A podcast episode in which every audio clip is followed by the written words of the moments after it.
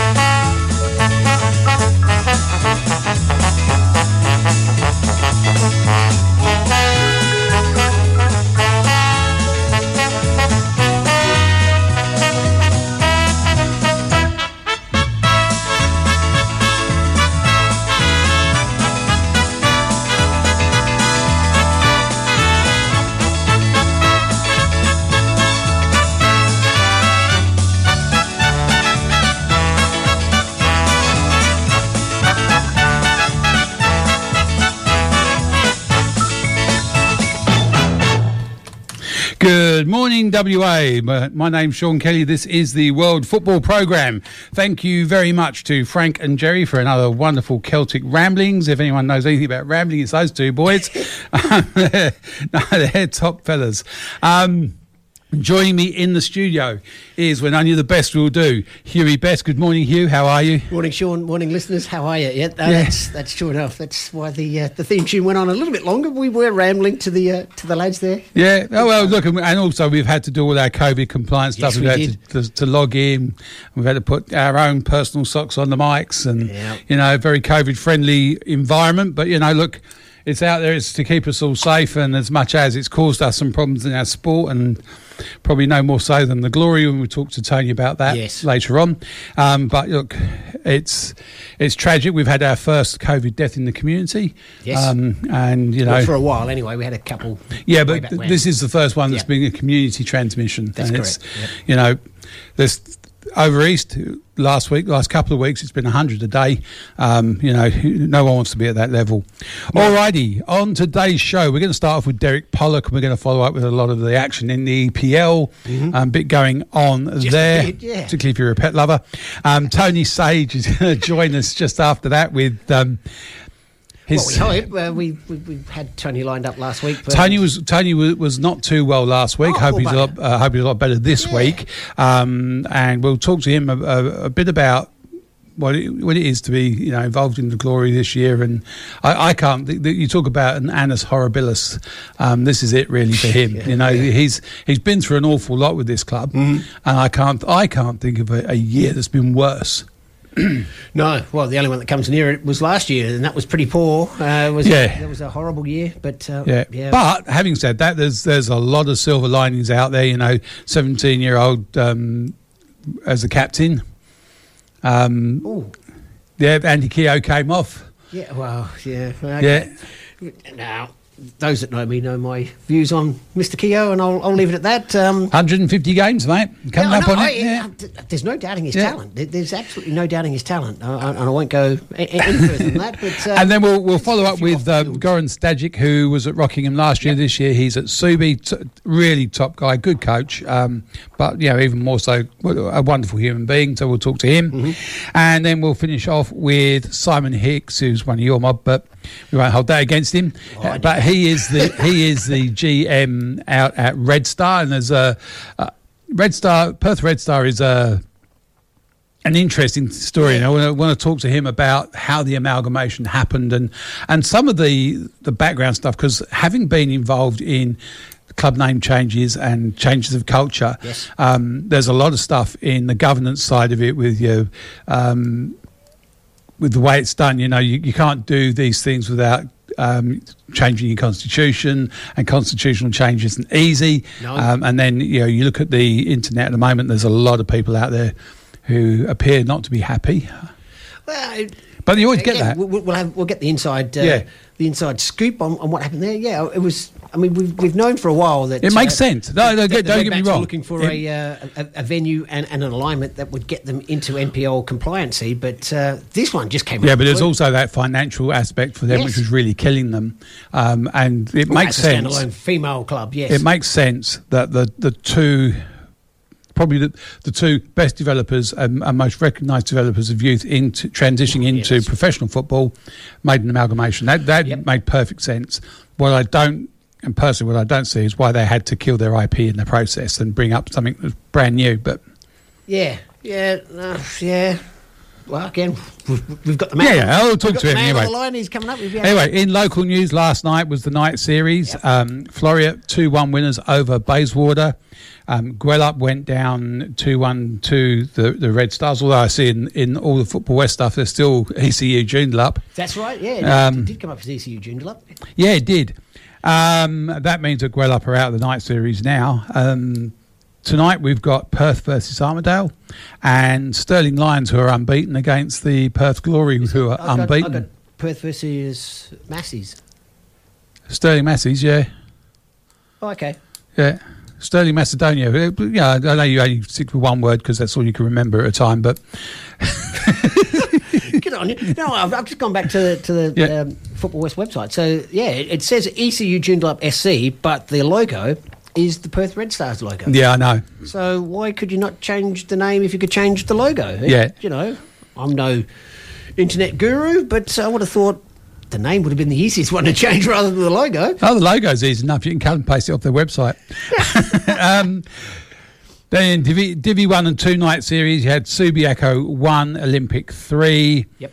Knights 3, Fremantle 1, Swan 1, Morley 3, and Balga and Joondalup City in a 1 all draw. Yep. And we've got some games tonight, which is um, Mum taking on Canning City and Gosnells taking on Forestfield. That's at uh, Crazy Domain Stadium uh, from five o'clock. And in the other group, we've got Quinns versus Kingsley Westside and Joondalup United versus Wanneroo City, and that's at Wanneroo, Wanneroo's ground. So Wanneroo City's ground, Wanneroo A, it's listed there. Yeah, and uh, great. Football's ramping up. It's a, a good time here, and we're still able to play football, which is a good thing for us. Yes. Um, talking about that, there is also um, the Club World Cup is today. Oh, I, have just taken that page off. Gee whiz, Sean. you- Chelsea you jumped versus me all over. Palmeiras. Yeah, I Yes, know. is. I like the test you're out, I've mate. got it written down. So uh, th- those that uh, are interested, it's Chelsea versus Palmeiras. So Yeah. one of my more favoured uh, uh, Brazilian teams. I've got the Club de Roma shirt on. I was going to get my Palmeiras Oh, shirt you've out. always been been fond of a Brazilian. and they're going to be playing. Uh, uh, oh, what uh, time is that? Oh, we'll find out. That is no, there's no time there.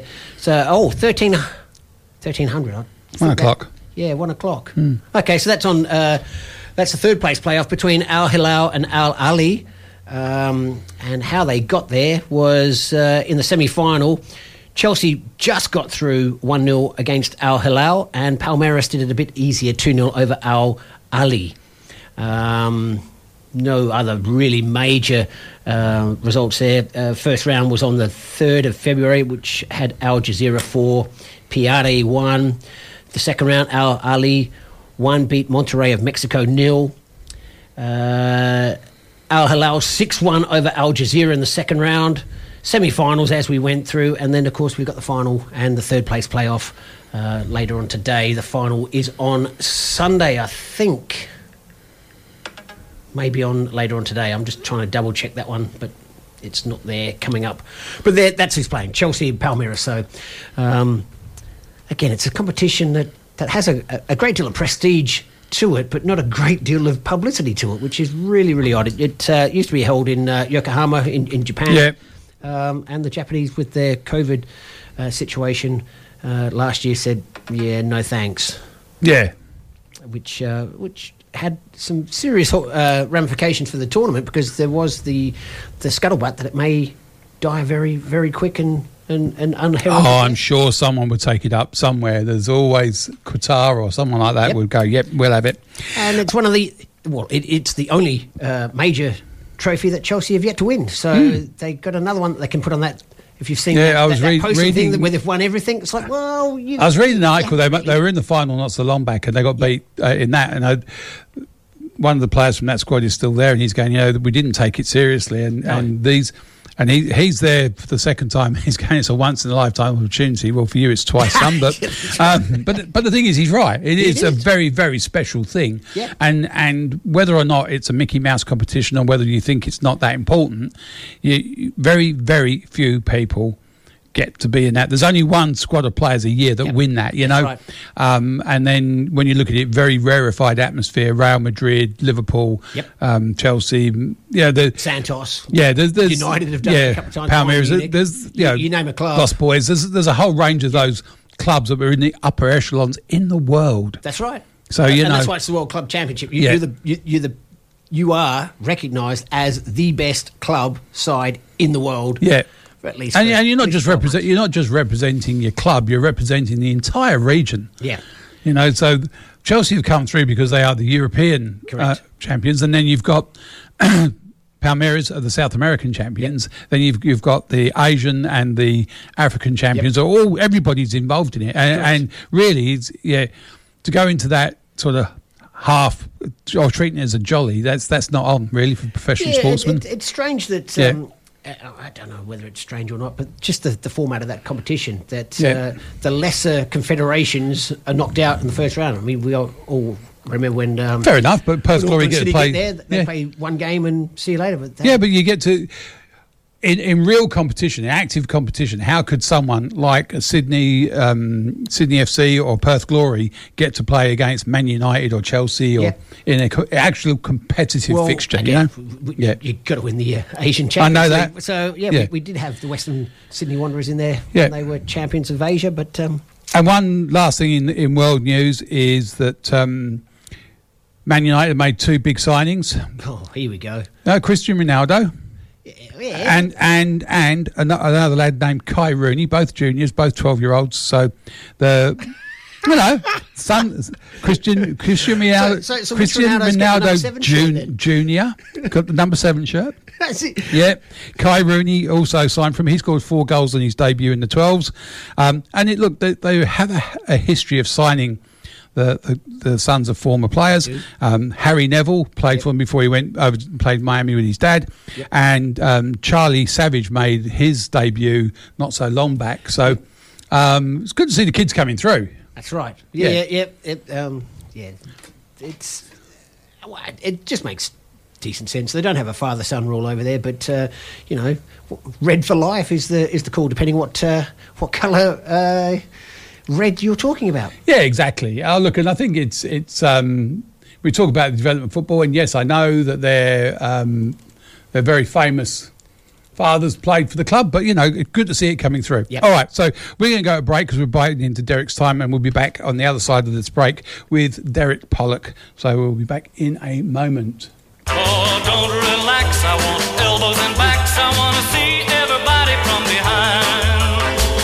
Oswest Fencing and Wrought Iron is a fourth generation family business. Ring us about your custom gate and fence projects. We can manufacture, install or automate your gates, offer electronic security or simply just provide sound advice. Let our family look after your family. Oswest Fencing and Wrought Iron. Call us on 9258 6822. Station sponsor. Down,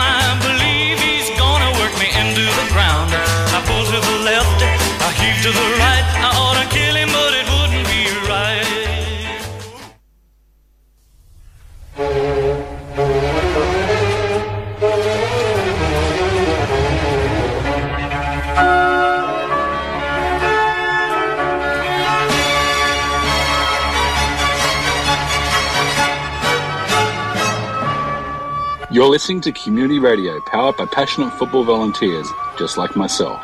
You can appreciate the entertainment by becoming a station member. Hi, I'm Phil Kelly. Chair of the Football West Men's State League Standing Committee. Listen in next for Western Australian local football news.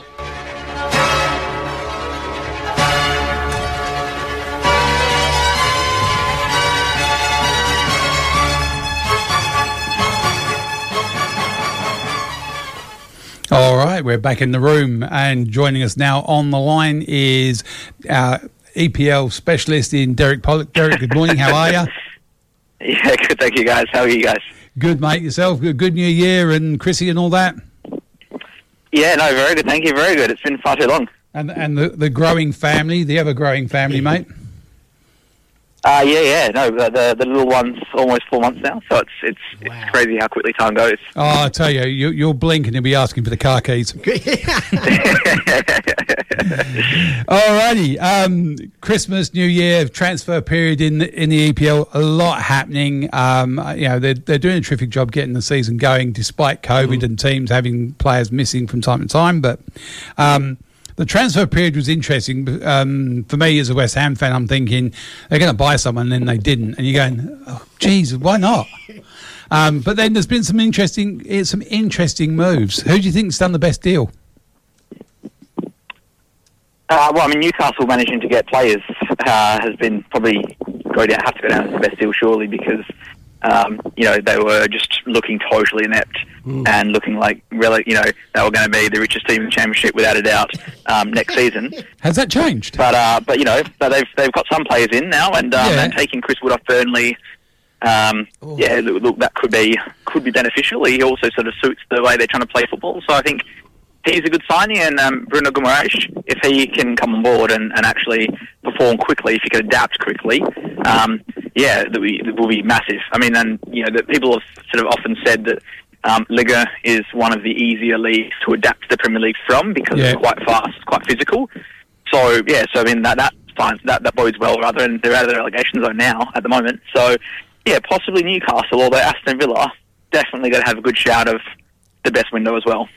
Yeah, I mean, it was quite interesting that them getting Felipe Coutinho. I thought that, you know, um, Stevie Stevie G went, "Hey, mate, do you want to come play for me?" And he's gone, "Yeah, straight over there." And Yeah, but that's that's just a loan deal, isn't it? That's not permanent. no, no, the Barcelona want him off the books. Yeah, I know that. They want they want thirty four million for him. Yeah. I think they'll settle for around about twenty five just to get him off the books. Yeah, Villa don't have that money. No, they'll renegotiate a deal. Oh, so, Well, I, mean, I think Villa do have that money. They have um, they've got billionaire Chinese owners, and No, they have So don't forget, immense wealth from Premier League coming in every year. So I don't mean, I think, forget, um, some, someone else paid them a hundred million Yeah, pound yeah. for for an absolute dud. yeah, West Brom have got billionaire Chinese owners. We can't Yeah. afford anybody. But uh, yeah, I mean, I, I'm not privy to the Aston Villa uh, financials, but uh, they were doing it really, I would really think tough since I would they think they'd be promoted. reinvesting some of the Jack Grealish money though. Well, that was to cover Yeah, some, of some of the debts to get into the Premier Yeah. League. They were they were running at uh, 175 pounds for every 100 pounds coming through the ticket box on Wow. wages alone when they got promoted. Yeah. they they. Well, they didn't sell the farm, but they, they need to get some cash back in. I don't think they've got the money to buy Coutinho. Be interesting because I, I think that at the moment it- the Barcelona will be up for a cut price deal on him. Oh, they're up for a cut price deal on, on, Yeah. on all their players, which is why Messi went to PSG. Yeah. You know, against his wishes, he didn't want to leave, but uh, Barcelona, yeah, financially are a basket case. I thought um, Everton didn't do too bad. I mean, they, they got um, Daly and they also picked up Van Beek. Yeah. And I thought that, you know, despite his dress sense on his, he got cu- some some grief for that. I, I think um, Dele Alli will be a good player for them if if he can, you know, gel with the team. So, do you have any? Uh, yeah, that, Sorry, Derek. I was going to Oh, ask you. Do you have any no, insight as to why he would have uh, would have left Spurs? I mean, I thought he was the. He was on the fan. outer. Yeah, but Yeah. why? Oh, Dele Alli, yeah, no, Dele Alli's been. Um, Dele Alli was sort of one of the. Oh, uh, Pochettino called him the best young, best player in the world under 21 several years ago. Um, but then, if you look at sort of, um, if you look back with the benefit of, I mean, with the benefit of hindsight, of course, but towards the end of Pochettino's reign at um, at Spurs, um, Dele Alli's fall was very much on the wane. Um, and since then, they've had was it three managers who just haven't fancied him at all. Yeah. Um, and when Mourinho comes in and throws him under the bus, you get it's very easy just to write that off as well. This is obviously the, the you know the young player that Mourinho has chosen to throw under the bus this time. You know, Yeah. it was Luke Shaw at United, it was someone else at Real Madrid. Um, but then when um, when he goes and when Espirito Santo comes in, gives him a go. Then he falls out of favour very, very quickly, and then um, Conte comes in, out very quickly. You know, it starts to become a bit of a trend, and maybe he just hasn't been sort of correctly perceived by any of those managers, and maybe Frank Lampard will get something out of him, quite possibly. But you know, it's been a long, long, long time between drinks um, for for Dele Alli in terms of good performances. So, yeah, you can see why Spurs wouldn't mind having 75, 80, I don't know how much is on, but probably 80,000 a week off the wage bill and, you know, letting him go somewhere else and just not being a fusser in the team. Um, and then Van der, Beek, Van der Beek is obviously the um, the other interesting one where you think, um, you know, it's now a couple of United managers that haven't fancied him. I wonder what's happening there. Um, if he if he performs like he did at Ajax, it will be a phenomenal signing. Oh, that's right. But it yeah, it depends. Well, what about um, Kurt Zouma? So um, he's gone from West Yeah. Ham to, to Leicester. So just to give Sean that, oh, look at that pain look on his face. He's not happy. No, no. Look, I, I, I, I just, I just find it very interesting. I mean, there's obviously there's a lot of pet lovers in the UK and around the world, and they're all quite happy that, that he loses his job over this, and I think it's all a bit too much. Um, there was a I couple. mean, I- I'm- there's a couple of MMA fighters who have both threatened to, to turn him into a pretzel and, and kick him around, and and people have not only condoned that and said, yeah, go go do it. They've also said, for, for good measure, throw Michail Antonio in the pile as well. You're going, hang on a second, he he wasn't even involved. What's he done? And, and we're we're, okay, we're we're totally against violence oh. against an animal, but but violence against another human being, absolutely wonderful. You know, the, no, no. Eden Hazard kicked a ball boy and there wasn't as much fuss. That's right. That's right. Yeah, and that was horrendous. That was. Yeah. Yeah. I definitely feel that yeah, the the um the reaction to the Kurt Zouma incident has been, in my opinion, I mean, look, I mean, all full disclosure, I haven't seen the video yet, so I mean, maybe it's way more horrific than I uh, have imagined, but it definitely feels um, significantly overblown.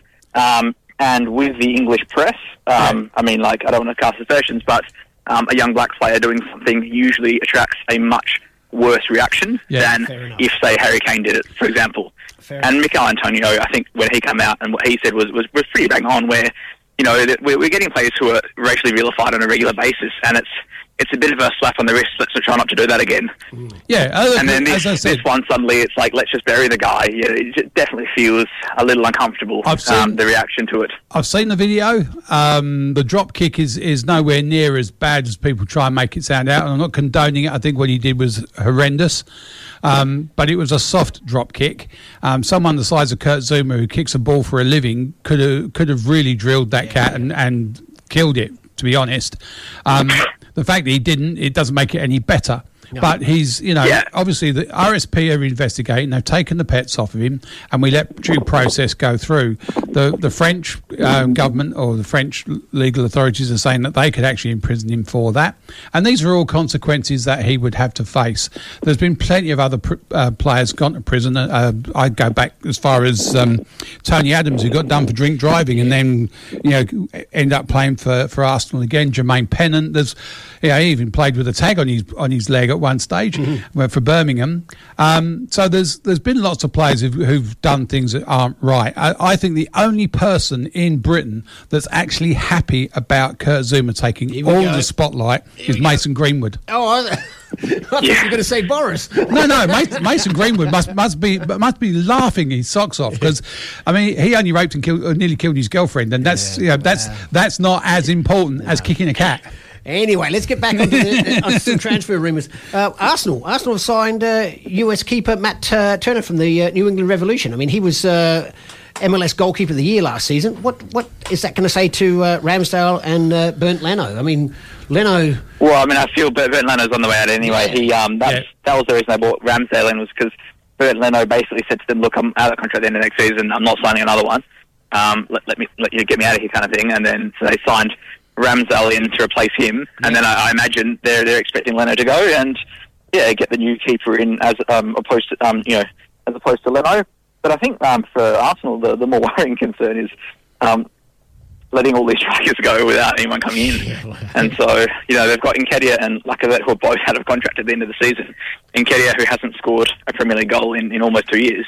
Um, and they're, they're the two strikers that are supposed to push them into the top four. Yeah. Which, you know, without any other competitions, you know, Lacazette could, as long as he stays fit, could do it by himself because the lack of games will mean that you know he can do that. Um, but yeah, it's definitely. I mean, I, I get why they'd want to get Aubameyang off when you've you've got a player who's causing that much, uh, that many issues, I should say, and you can save 25 million euro, um, pound rather by just cutting him, cutting him. Then okay, do it. But yeah, but you, you would have liked to have thought they would have brought another striker in. Yeah, look, I think the money side of it is, is a tiny little part of it. I think the damage that he causes in the dressing room um, and the, and the club culture is, is actually more damaging than the cash value. Yeah, Yeah. But, but I mean, but saving 25 million pound as well as getting rid of a uh, a problem in the dressing room is probably Yeah, yeah, a bit you- of a win-win. But you've got to you then got to buy somewhere else, and I, and I know they've been sniffing around um, Sacco, so there's um, it'd be interesting to see what they do because he's he also comes with a lot of issues. So. So, Derek, what can you tell us about uh, Luis Diaz, Porto to Liverpool for an initial fee of thirty-seven point five million? I mean, that's put a bit of pressure on him. Yeah, on, on well, I mean, uh, transfer fees have been inflated. Thirty-seven point five million these days is not what it once was. Um, you know, Harry, Harry Maguire went for eighty. Um, so, Yeah. okay. It, it's still an awful but lot uh, of smarties, though, Lewis isn't it? Diaz definitely seems though it's, oh, it's a lot of money, but not Yeah. not if you're Liverpool. Um, Luis Diaz definitely seems a bit of a um, let's like a Jota when they brought him in to try and can he help now, and then can he also be the future? And that's very much what Diaz should be because um, Mane and um, Salah are both out of contract at the end of this next season. And Salah hasn't signed a new one yet, and apparently wants more money than allegedly wants more money Yeah, than 300K. Liverpool are willing to Yeah. pay. Hmm. Yeah. Which how much? Sorry. Yeah, he's. Uh, uh, it's been initially reported he's, he's after three hundred I, thousand I've heard you wanted pounds five five hundred. Five hundred. Yeah. Well, uh, I heard 400, so we're all Wow. different figure at this point. So, so between Uh, three power and five. media. Well, cow. you know what they say: if you pay peanuts, you get monkeys. If you pay cashews, you get greedy monkeys. Yeah. but, but you know, at the end of the day, Salah is, is what you could possibly consider to be the single best player um, in the world at this point in time on form. So yeah, if he was, his nation would have done better in the African Yeah. Nations Cup, wouldn't they? You know, he would have made the difference. yeah, yeah, I, I- I I, think- I don't I think subscribe men- massively to that belief, given Messi didn't win anything with Argentina until very recently, Yeah. and I would never have doubted him as being the single best player in the world during his peak. Yeah, no, Mendy would, certainly was the better player in the African final, I think. Yeah, but I mean, that, yeah, but I mean, he still got them to the final um, Yeah. in a team that wasn't massively star-studded. So I'll give him that. Yeah, yeah, and at the end of the day, you know, Ronaldo and Messi are both showing that you can you can play on until uh, quite a late age. So his his, his age isn't too much of a concern. yeah, Well, okay. yeah. So, um, I see Wolves have uh, spent some cash to get uh, Korean Hwang Hee Chan. I've never. That's easy for you to say. It was. I don't even think I've pronounced it correct. Uh, I, I would imagine that the stunned silence on the other end of the line there, Derek. You, you know about as much of him as I do. Was, was he not the player? Is he a different Wang Chan to the player they got at the start of the year?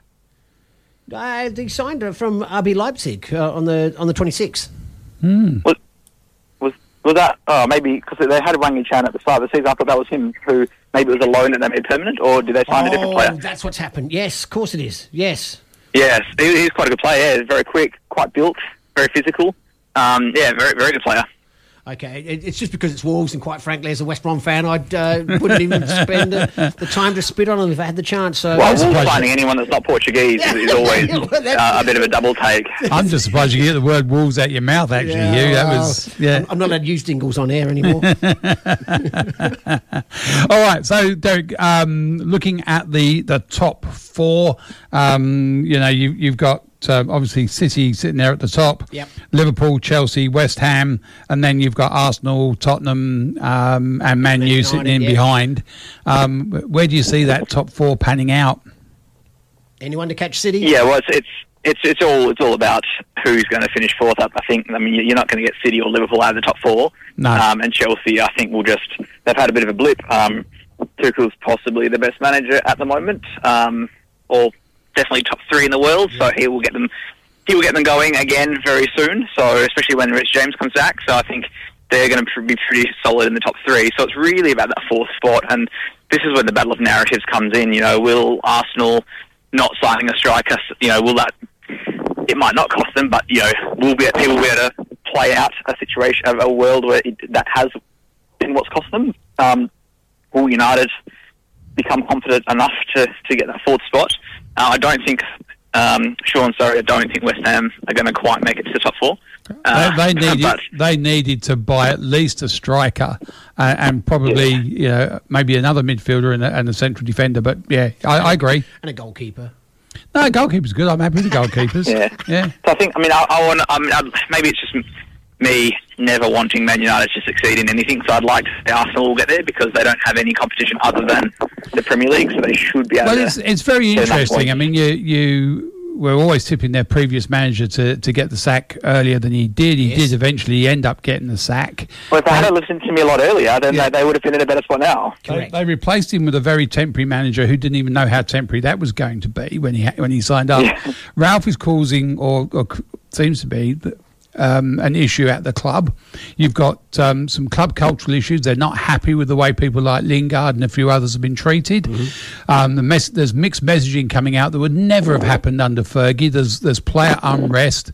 They've got. Um, they, they don't like the coaching team. The, the coaching team um, Yeah, but that's going to be an issue because he Yeah. signed he signed four years. the yeah, but the signs of disrespect for Ralph and for his assistant manager. So both of both of them are there. I don't I don't know if, if that the, the behind the scenes stuff. The the coach has lost the dressing room. The players don't seem to want to play for him or the badge, uh, or themselves. So there's lots of rumours about Cristiano Ronaldo staying or going. They, they just seem to be a tumultuous mess at the moment. And, until that's sorted, I don't think they're going to be the the Man United that we know. Yeah, but where's where's Ronaldo? Well, this is the logical conclusion Yeah. to years and years of having non-footballing people making footballing Yeah. decisions and getting it wrong repeatedly and just refusing to learn from their mistakes. Yeah. And this is what happens. This is this is where you end up.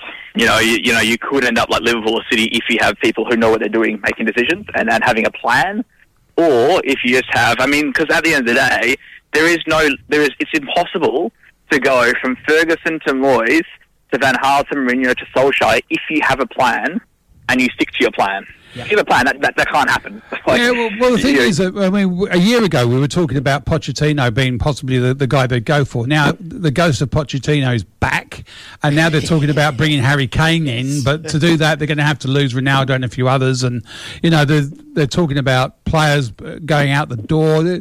All of that is very unsettling to a team. I don't know how. The, the coach who hasn't got the dressing room can rally everybody into a cohesive group to even get into the top four. So I, th- I think they're done.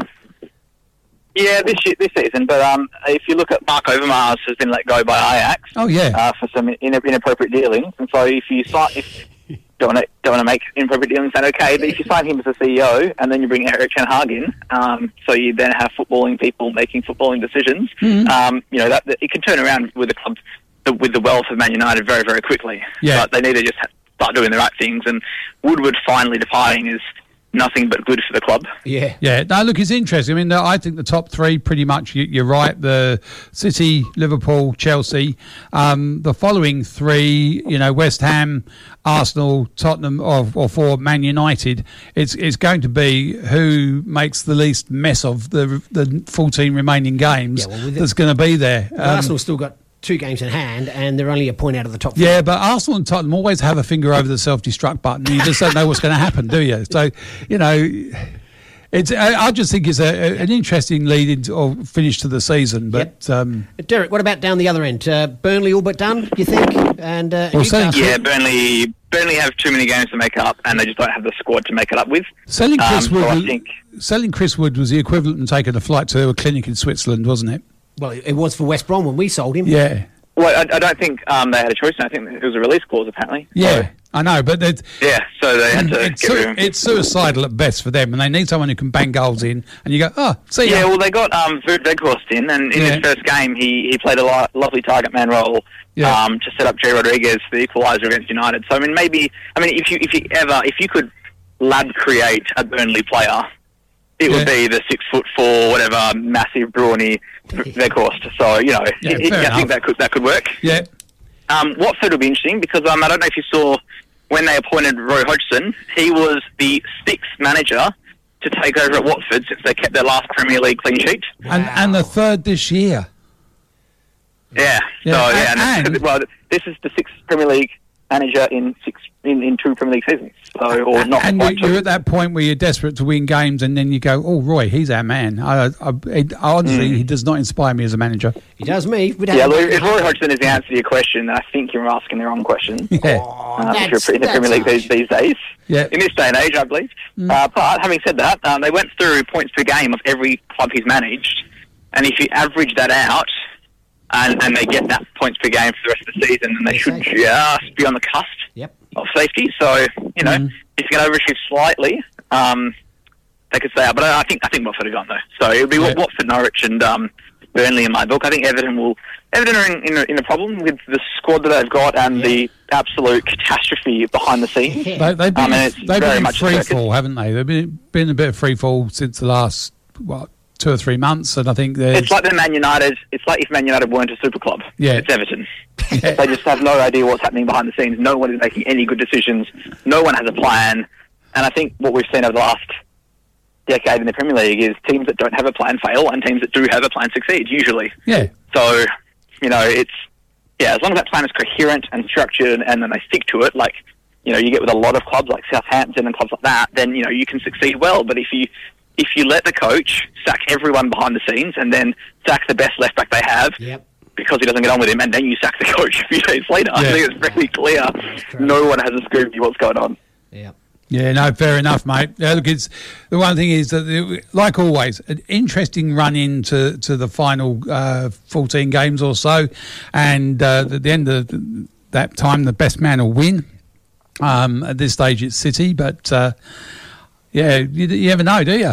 Well, I mean, they, they- Well, I think as long as as long as Liverpool can go into that final game against City within seven points or eight points of them, Yeah. then you know it's still title on. If they if they're if they're any further than that away in that game against City, then it's it's it's just not it's over. Yeah. But um, if they can get within six points of City and then before that game win that, they're within three points. If they're seven, four, whatever it is, as long as they can do that, then um, then the title's still on. But uh, you know, if they drop any more points, City won't be dropping sort of more than three games for the season. So it'll be interesting.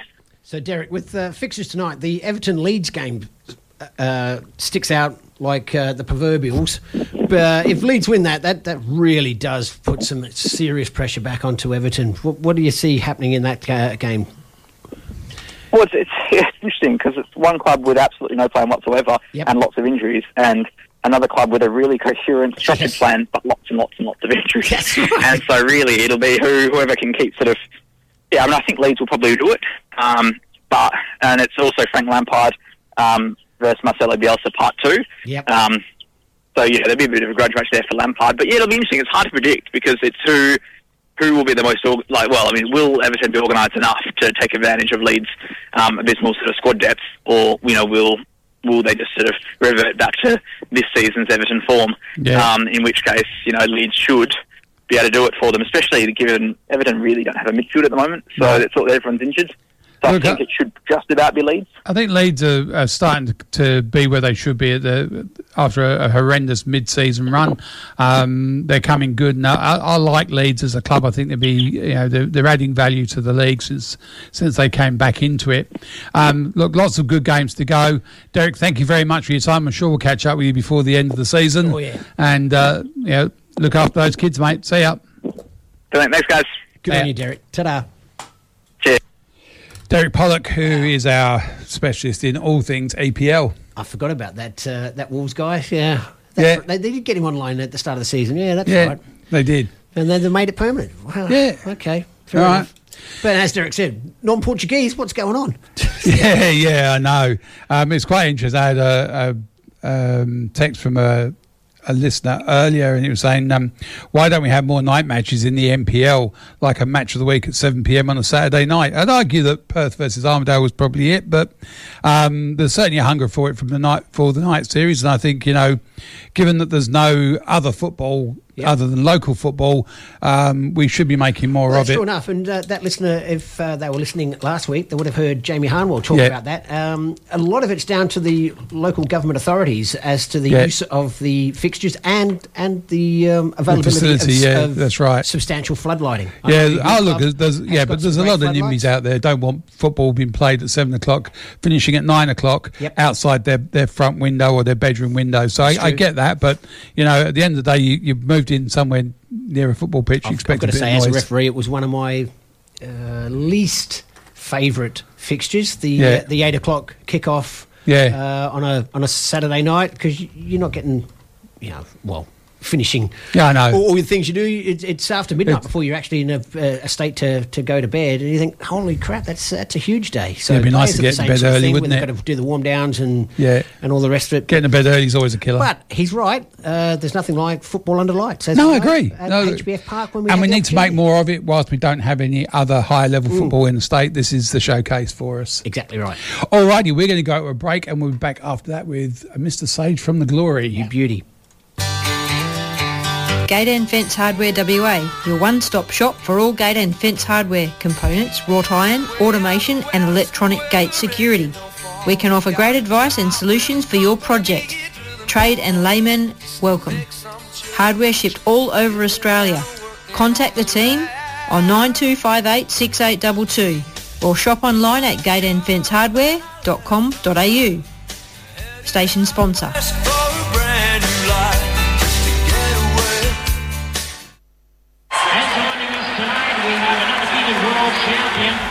Get up, you good for nothing lazy.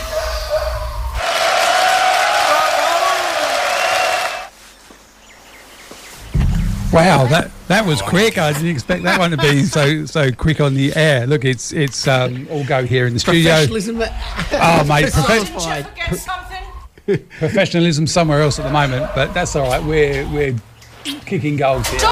All right. Um, joining us on the line now is Tony Sage, who is the owner of the Perth Glory. Good morning, Tony. How are you? Oh, very well, guys. Thanks for having me on. No, no, thank you. Appreciate your time. Um, you've you've not had a great week. How are you holding up, mate? Uh, no, not a good week. Started off with a few heart palpitations, but got over that. And, uh, you know, the news becomes worse and worse um, with uh, uncertainty. We got a bit of certainty uh, late on uh, Thursday. Um, uh, so we probably are going to be uh, the Tasmanian glory for the Yes. next three weeks, even though that uh, the APL and Tasmanian government wanted the whole of our season, 12 games, to be shifted to, to Launceston so they could, um, you know, and they paid a lot of money for it as well. Yeah. Unfortunately, that money wasn't going to come back to glory. Um, but yeah, so look, I uh, rejected the offer, obviously. Uh, however, since the uh, borders uh, situation isn't 100% known, uh, we're going to have to play uh, three games there, three home games, which uh, will put a dent. But uh, look, there's some good news uh, with that. Wellington, as you know, closed their um, uh, fans out. Well, they haven't got any fans in Wollongong, Yeah. so they're having empty stadiums. So we might switch one of our their home game to Perth, so that brings one back uh, for us. So look, uh, from the 5th of March, we'll have 10 home games in Perth is confirmed, if and only if the uh, Premier and Cabinet approve the exemptions, which is the three jab rule for, uh, which they've done for the AFL women's teams uh, this weekend. So hopefully they can extend that to uh, visiting teams uh, and then uh, uh, 10 straight at home. So Yeah. you know, we've really got to put out the next three games uh, to get ourselves in a position to easily make the uh, finals. Well, I think you, you'd find if if the, they've allowed that exemption for the um, Australian rules women, Yeah. equal opportunities legislation would say you can't just exclude the men. So from any sport, so I think you you have a good case there. Um, the so the the members that obviously you're dependent on memberships and the holding games away as you said you're not going to get any money for. Um, as a business how how's that unfolding for you? Because you've got people like myself who've committed money to the club and you know we're there back in the club and we'd, we'd love to see home games. Um, financially, it's this must be horrendous for you at the moment. You, you're shelling out for accommodation over east for two for two squads, and Yeah, look- nothing coming in. No, it's, it's it has been horrendous, and um, you know it, it's uh, an unfortunate situation that can't you know be uh, recouped from insurance. Uh, the government uh, basically said no. You know, you're a private owner. Um, you, you, we can't uh, do anything for you. Um, so yeah, it's roughly 200 grand a game uh, with you know, LED lighting, the ticket sales uh, on top of the memberships. Uh, that uh, revenue hasn't come in. Say we've lost so far six home games that we would have had uh, under the original fixture. So that's uh, 1.2 million already. Um, but overall, say the season does go as planned, or get those 10 home games back. But we weren't going to have any Wednesday or midweek games under the old schedule, the very first one.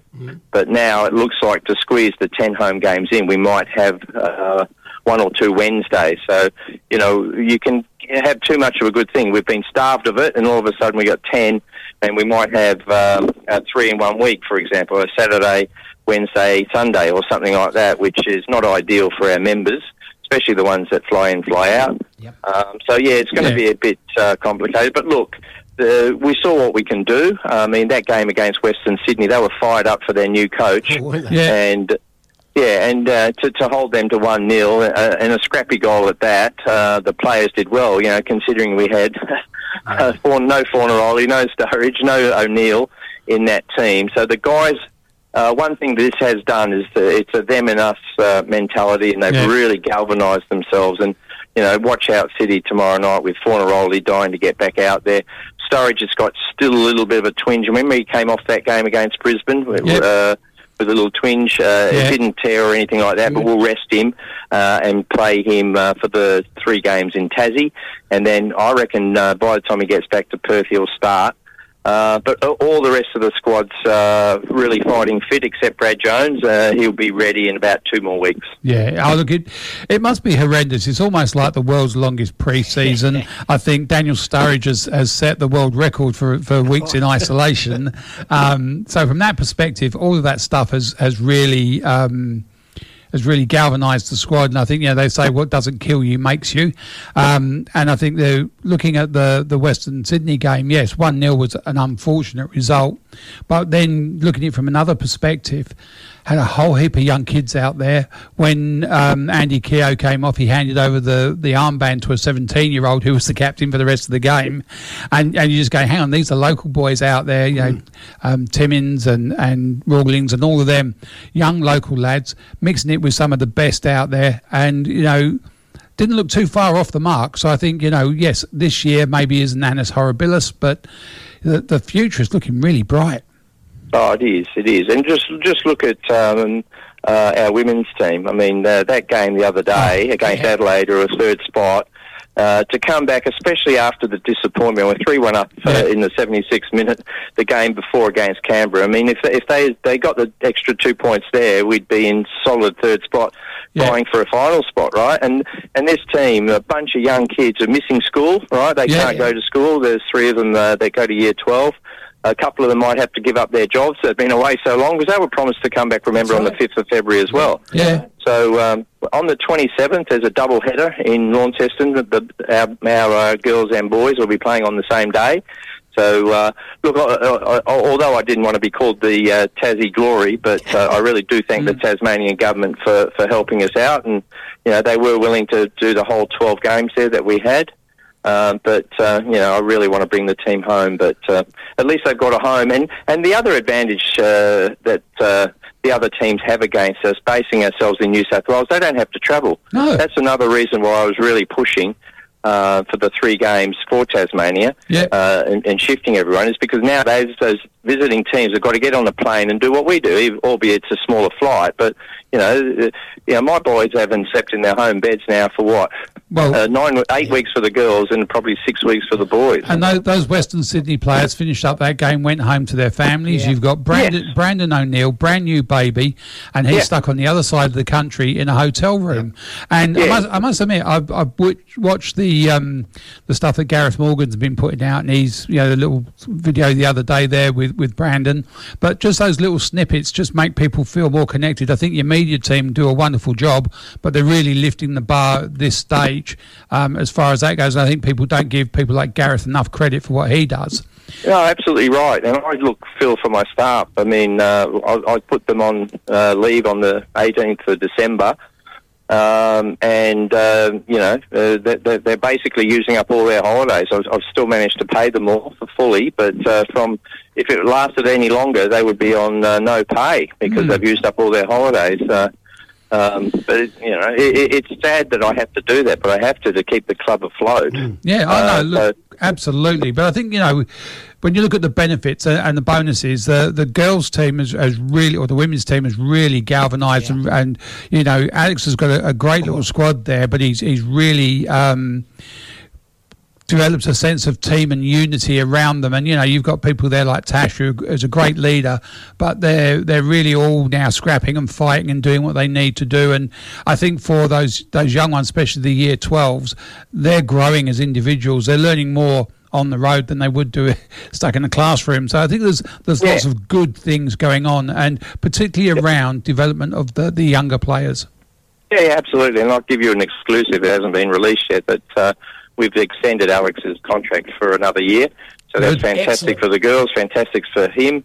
He's done extremely well. I mean, he came in, we didn't win a game the first season, but he, he, he knew what he wanted to do. Uh, Yeah. He blooded a lot of youngsters and look, just the, the, um, you know, the progress of Hannah, for example. absolutely yeah. Yeah.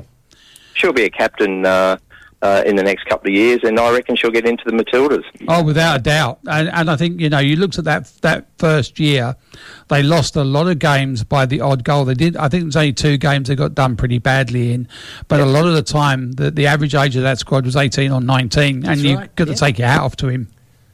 Yeah, 100%. Yep. So Um, I think the men's team's got to learn a bit from that. Uh, they've, um, you know, they're uh, a lot more.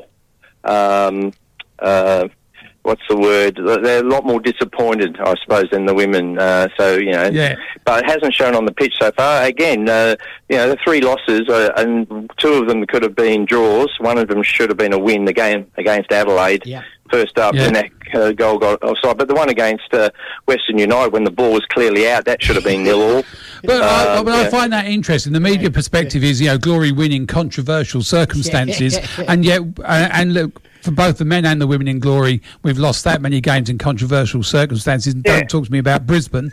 Um, but you know, everyone goes, "Oh yeah, but that's just football." It, it's funny that they hang on to that. You know, oh, it was you were fortunate to win that. No, it's the way it crumbles. You know, they won. That's it. The bottom line is three points in the bag. Thank you very much. We're off. That's right. Yeah, yeah, hundred percent. Look, the media has not been sympathetic to us at all. no. Even on the calls, when you, I mean, I just try and switch off uh, the commentary and just watch it without the commentary because you know Yeah. I, I think it was one game where one, one of the commentators said, oh, "I've got to feel sorry for Perth for this." Said, "No, you're not. They're professional players." Blah blah blah blah. I mean, what a load of hogwash. Well, I thought You it was know, funny that professional players is fine, but uh, all the other professional players get, to, as you say, get to go home to their wives and families uh, after the game, and we just got to, you know, suck up a loss with Yeah. no no support around them, um, and, and that's a huge amount for uh, some of the players. But the last game, the, the Adelaide game, in the last five minutes, um, I know Tash watched, watched a ball go over the line, Yeah. and then all of a sudden, the goalkeeper is on the wrong side of the goalkeeper and the post was able to say that ball was definitely out when Tash was in the way. Um, and then another one later on. Now, I know Tash is an honest player. If the ball was out, it's out, and if it was in, she'd say it was in. But two two late corners where they could have got a controversial equaliser, you know? I just think Yeah. it's it's just, yeah, look, I, as a fan, yeah, I'm, I'm watching it firmly with one eye, but, you know, um, it's, it's just an interesting dynamic. Now, one last thing, uh, t- Nick Fitzgerald um, Yes. signing for the rest of the season. Sensational signing. Who- who is who is he replacing? Uh, Carlo. Ah, yeah, okay, because Carlo's been out with a long-term yeah, injury. Yeah, Yeah, well, he's long term. We never wanted to replace him. No. uh, but uh, yeah, mainly for cost purposes. But Yeah. uh, look, we really need some uh, depth in the squad. You know, so you know, COVID really exposed us. Yep, absolutely. Uh, and we didn't have an experienced player to come in, so I proved that, um, and that, that that's done now. And with this stop-start season, the way it's been going, you bring someone like Carlo back from that particular injury, and then you know you're, you're playing one minute and then you're not, and then you're off again. It, it would be horrendous for his recovery.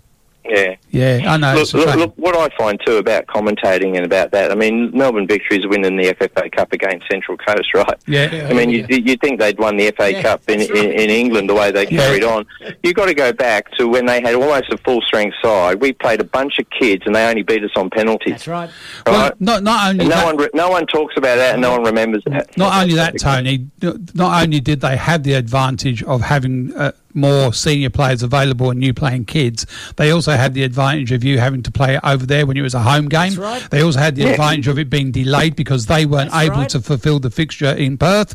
So they, they, they've had a whole lot stacked up for them, and everyone's gone, "No, it's just the way it is, guys." You know, you, you, it's happened to you before. I remember the very first FFA Cup final, Yep.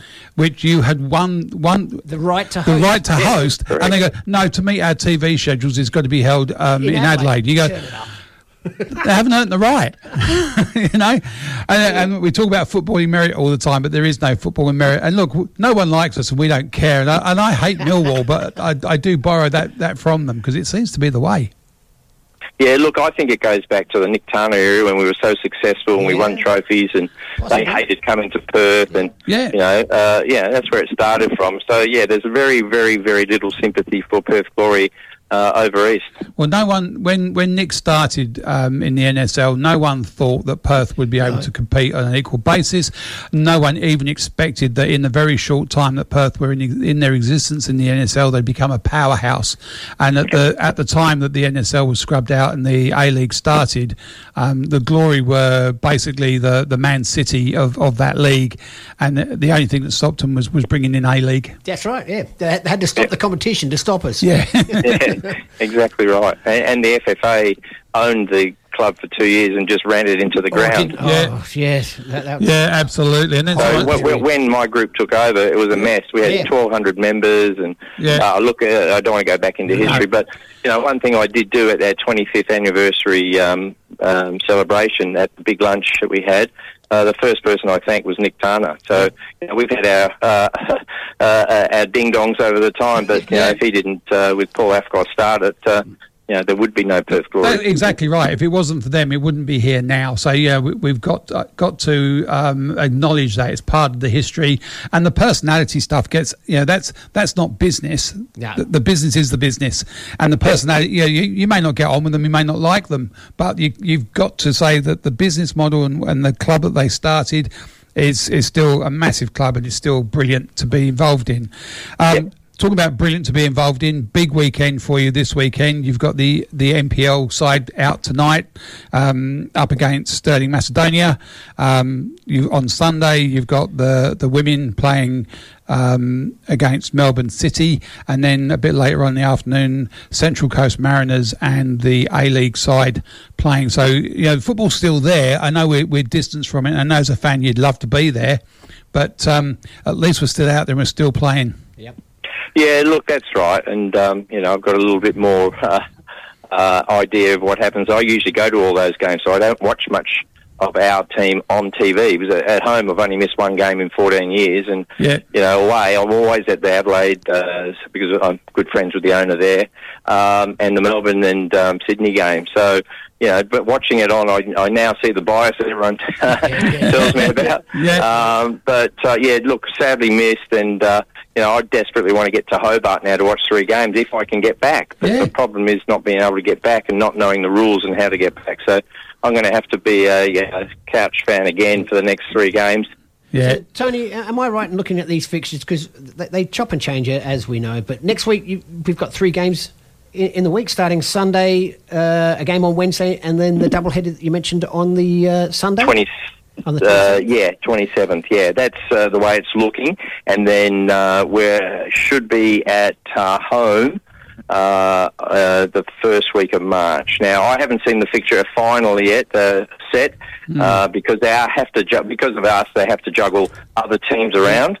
Um, and um, yeah, so yeah. I've just At the looked it up. moment, the, the the last one that's penciled in is the big double head. So we have got Melbourne City, uh, City Yep. um, and then we've got the uh, double header I can't remember which teams uh, we're playing there, but For uh, the, for the double header, you've got. Uh, let me have a look. You've got Western United. Uh, yeah, that's right. Yeah, yeah. And now, look, that was uh, uh, engineered their way because they remember they played a couple of home games last year and one this year in Tassie, Yep. so they wanted to play there as well. So again, it'll be more like a home game for them because they've already got fans in in, in Tassie. But that doesn't matter. At No. least they have to travel.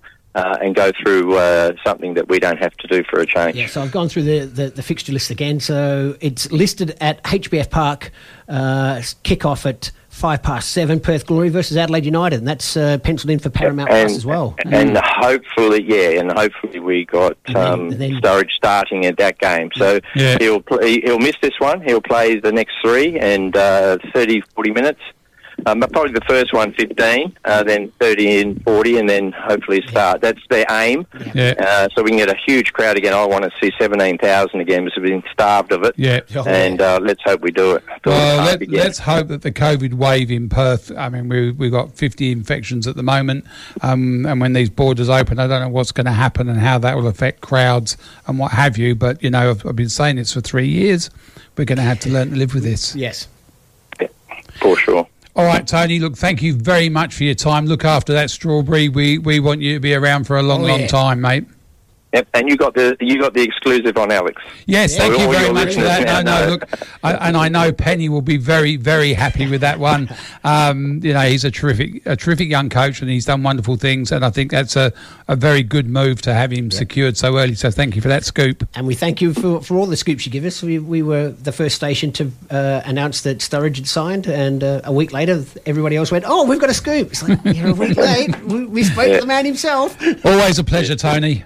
No worries. Thanks very much, guys. Thank Bye. you. Good on you. Stay safe. Ta-da. Okay, Tony Sage. Um, yeah, look, speak for himself. He's uh, it's been a horrendous Oh, year, yeah. and I just don't know what what, what we would do. Um, yeah, look, polarizes his opinion as an owner, but you, you can't take it away from him. He is first and foremost a fan. Oh, exactly right, and and, and a fan who owns his uh, his favourite club. Brilliant. Uh, Yeah. you know, I, I love the man. I, I really do. Uh, so, going through those fixtures, uh, which uh, Tony was talking about. So we have uh, has that gone today?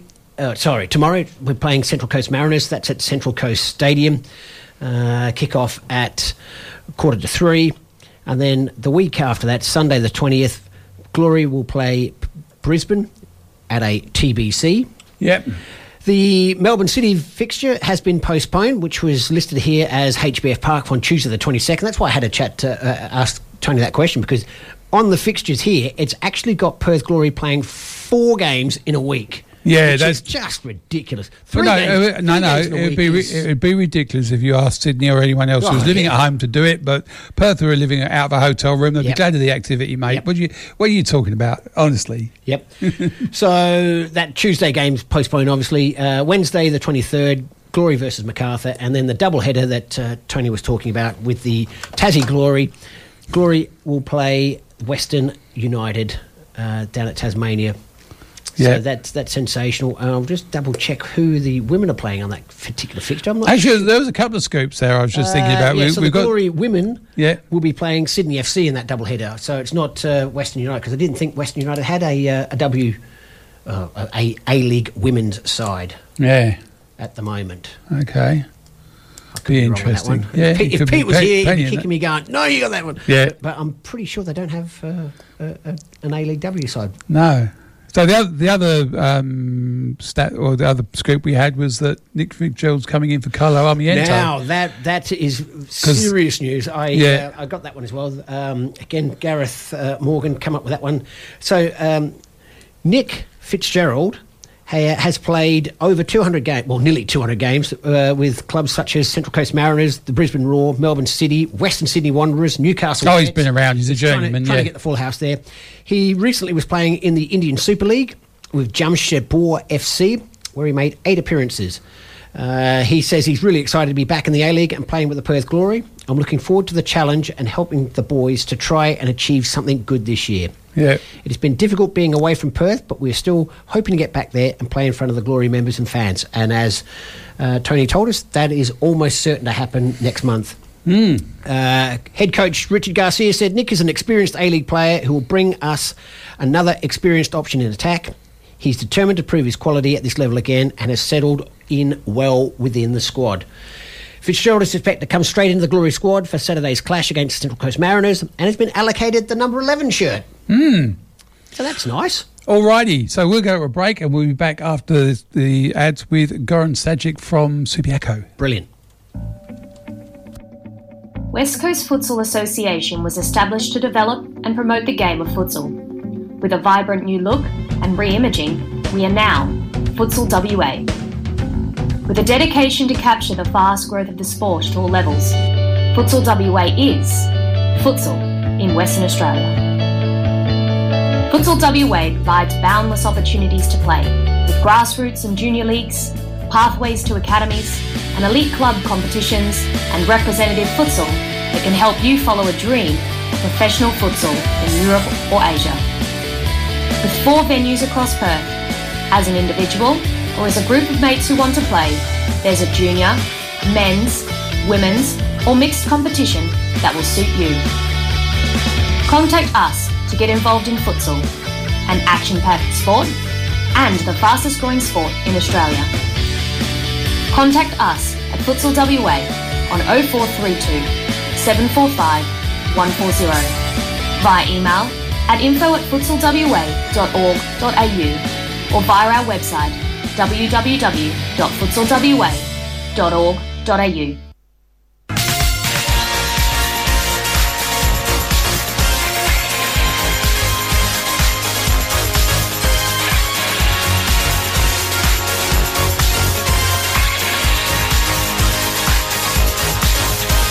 Cristiano Ronaldo, Wayne Rooney, Veron. Hi, I'm Peter Szkiela. Everyone seems to think I'm the ultimate wingman and full of helpful information. It's true, I am. My passion is trivia and Australian football statistics. Check out aleaguestats.com, my website where you can follow all the stats and results from the men's and women's A-Leagues from the beginning of time, or at least 2005 and 2008 respectively. You're listening into the World Football Program on Radio Fremantle and we appreciate you tuning in.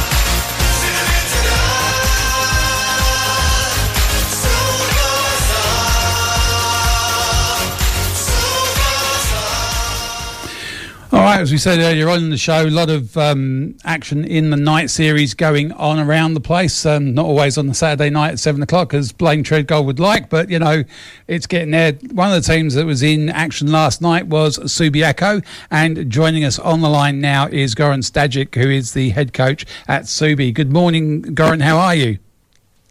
Uh, good morning, Sean. Good morning, Hugh. How are you there? Uh, not too bad. I'm still waking up. There was, I don't think we finished about 11 o'clock last night. Yep. Yeah, that, Hugh was just saying that. You know, the one wonderful thing about the, the if a spectator is, yeah, you, you watch the seven o'clock game, nine o'clock it finishes, you go home.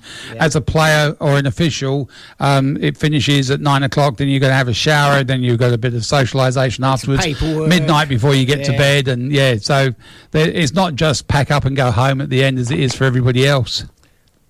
No, no, absolutely not. And uh, it was a, actually a pretty good game at the end and uh, a very healthy crowd, I must say. And uh, I'm sure for the neutral and that really enjoyed it. And, uh, you know, the final result, uh, I guess, went the, the way that we didn't like, but uh, they deserved it. No dramas. Yeah, but the night series is always one of those ones where yeah, there's a lot of ducks and drakes been playing. I think um, it used to get called the phony season. As as a coach, you, you're either going out to win it, and there's no point in being April premiers, um, or you're testing the depth of your squad. You're trying players in different areas. You're trying different um, formations, different tactics. So, what, what's your approach in the night shift uh, in the night series?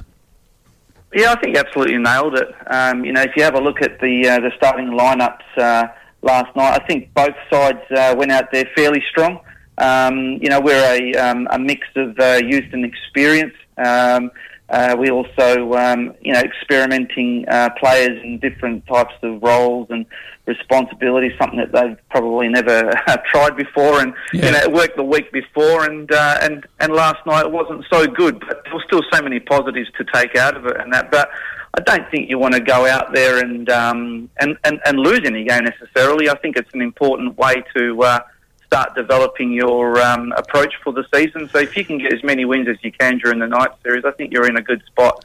Um, when it comes to season proper. look, I, I'm ambivalent about that. I've, I know from my own club's experience, we've done extremely well in the night series and then had a horrible Mm. year. And we- we've had absolutely shocking night series and, and almost won the league, you know. So it, I, I just think it's one of those things that, yeah, you're either, no one goes out there to lose a game, obviously.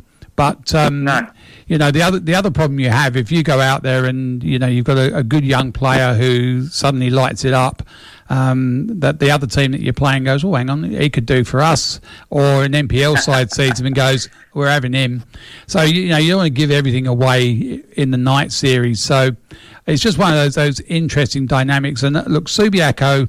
Um, I know two years ago had a, a really good young 18s. Their 18s were filtering through into the uh, reserves and the first team. It, so, what sort of a squad do you have? Do you get have you retained a lot of the players from last year? Are they a lot of them Subiaco players, born and bred, or have you you brought in some some people that you've known around the place? Yeah, I think um, you know when I got approached from uh, Adi Juric and uh, Branko Jelic to uh, um, go to Subiaco, the I think the biggest selling point was to um, you know continue with that particular group that you were um, you know mentioning about. You know they won the twenties last year as well, so um, you know that was the idea to. To go in there, but at the same time, If, uh, if I can, if I, encourage. if I can, Goran, um, it's a reserve league. It's not a twenties in, uh, and that's the difference in the, in Divi One. Is it's an open reserves comp. So for some clubs, and I know Subiaco do it, Ashfield do it. Um, they try and keep it to twenties. Just because that's the Yeah, cul- I mean- culture of the club, but um, is it- Absolutely. to win an open reserves with with a vi- very young team is is an actual achievement. Oh yeah.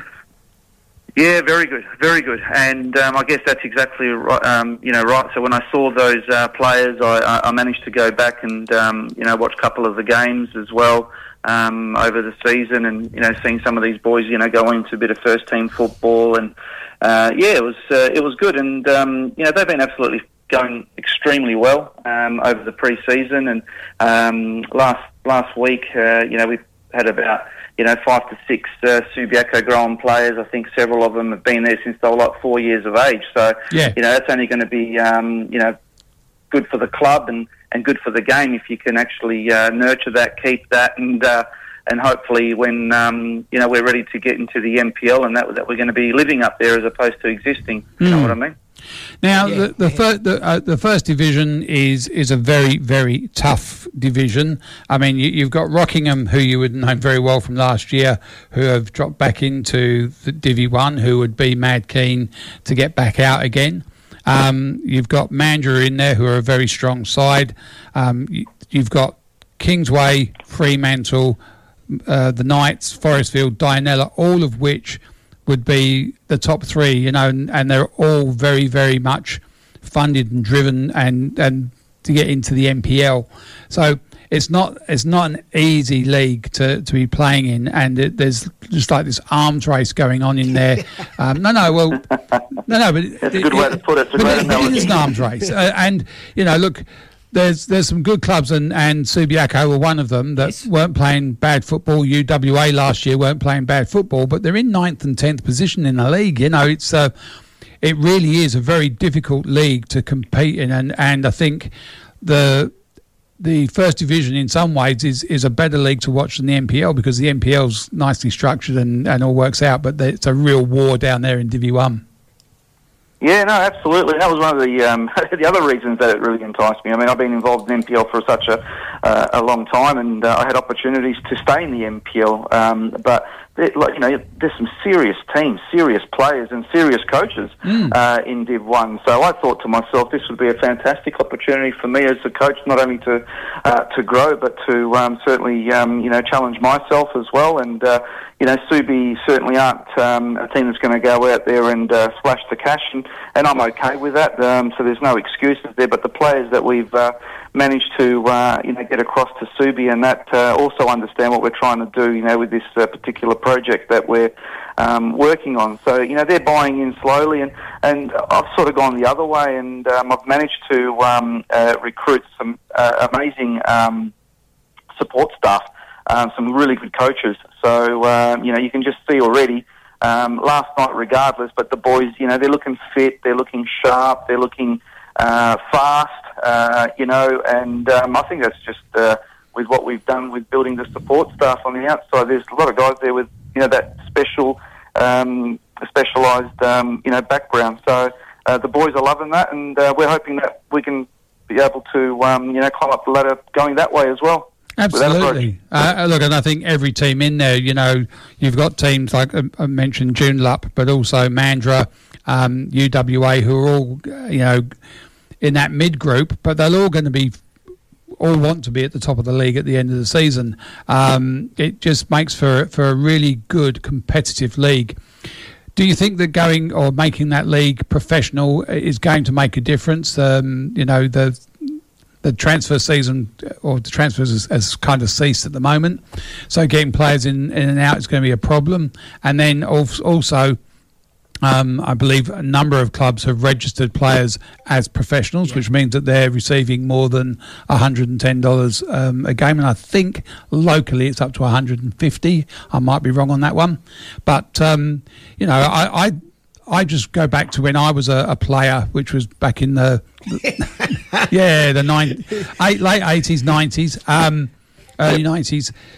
The the professional um, contract started at one hundred and ten dollars back then, and you know in thirty years it hasn't changed. No, and, and, really, you know, I think for the amateur status, it's yeah, 150, 200 is not out of the realms of possibility, and and that's all you can actually give someone for their expenses, yep. and then to pay someone to play football is a different thing, and the, the definition's very clear. But um, yeah, yeah, thoughts? yeah.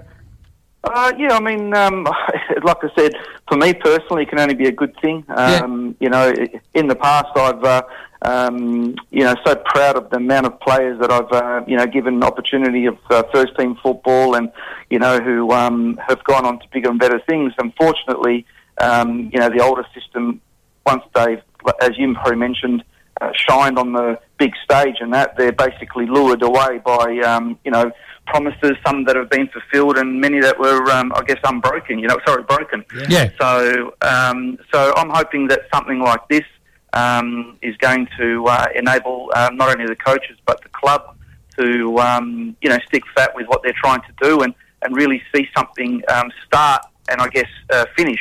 So.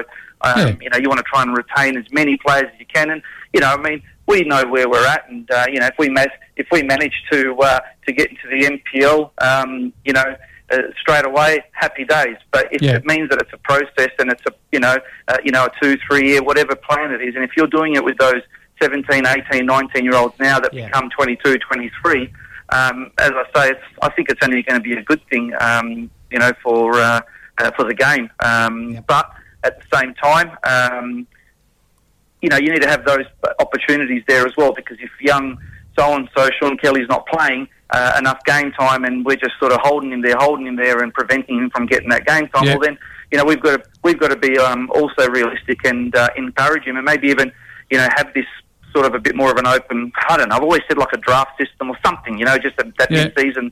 You know, I can use like other sports, but let's put him up there. And uh, if he happens to go to you know Rocky, Mandurah, or wherever it is, happy days as long as he's playing. You know, Oh, I think that's uh, that's important as well. Our club perspective is that you know if you're good enough, you're old enough, and we, we played a 16 year old Mm. right back last year, um, and you know a lot of our first team was were under 22. So I think you know if you've got clubs that are brave enough to to do it, and look, it didn't work out the way we, we'd like it, but um, at least we, we stuck with that plan and project, and, and we're still doing that. So, Goran, with that player movement, are you uh, suggesting uh, something like we see in, in, in some of the more major leagues, a, a loan system? Uh, so, a, a half season. But you loan- can no, but you can do that if you're on a professional contract. You can loan a professional player. You Yeah. can't loan an amateur player. Is that right? Yeah. So Yeah. So it has to Yep. be a professional So- contracted player. Okay, well that makes it a little Yeah. bit more difficult to. Makes it a lot more easy though, because if you've got a, a gifted eighteen-year-old, okay, Yep. you can put him on a contract for three years till Yep. he's twenty-one, and you could loan him to another club for the year and then get him back. Yep.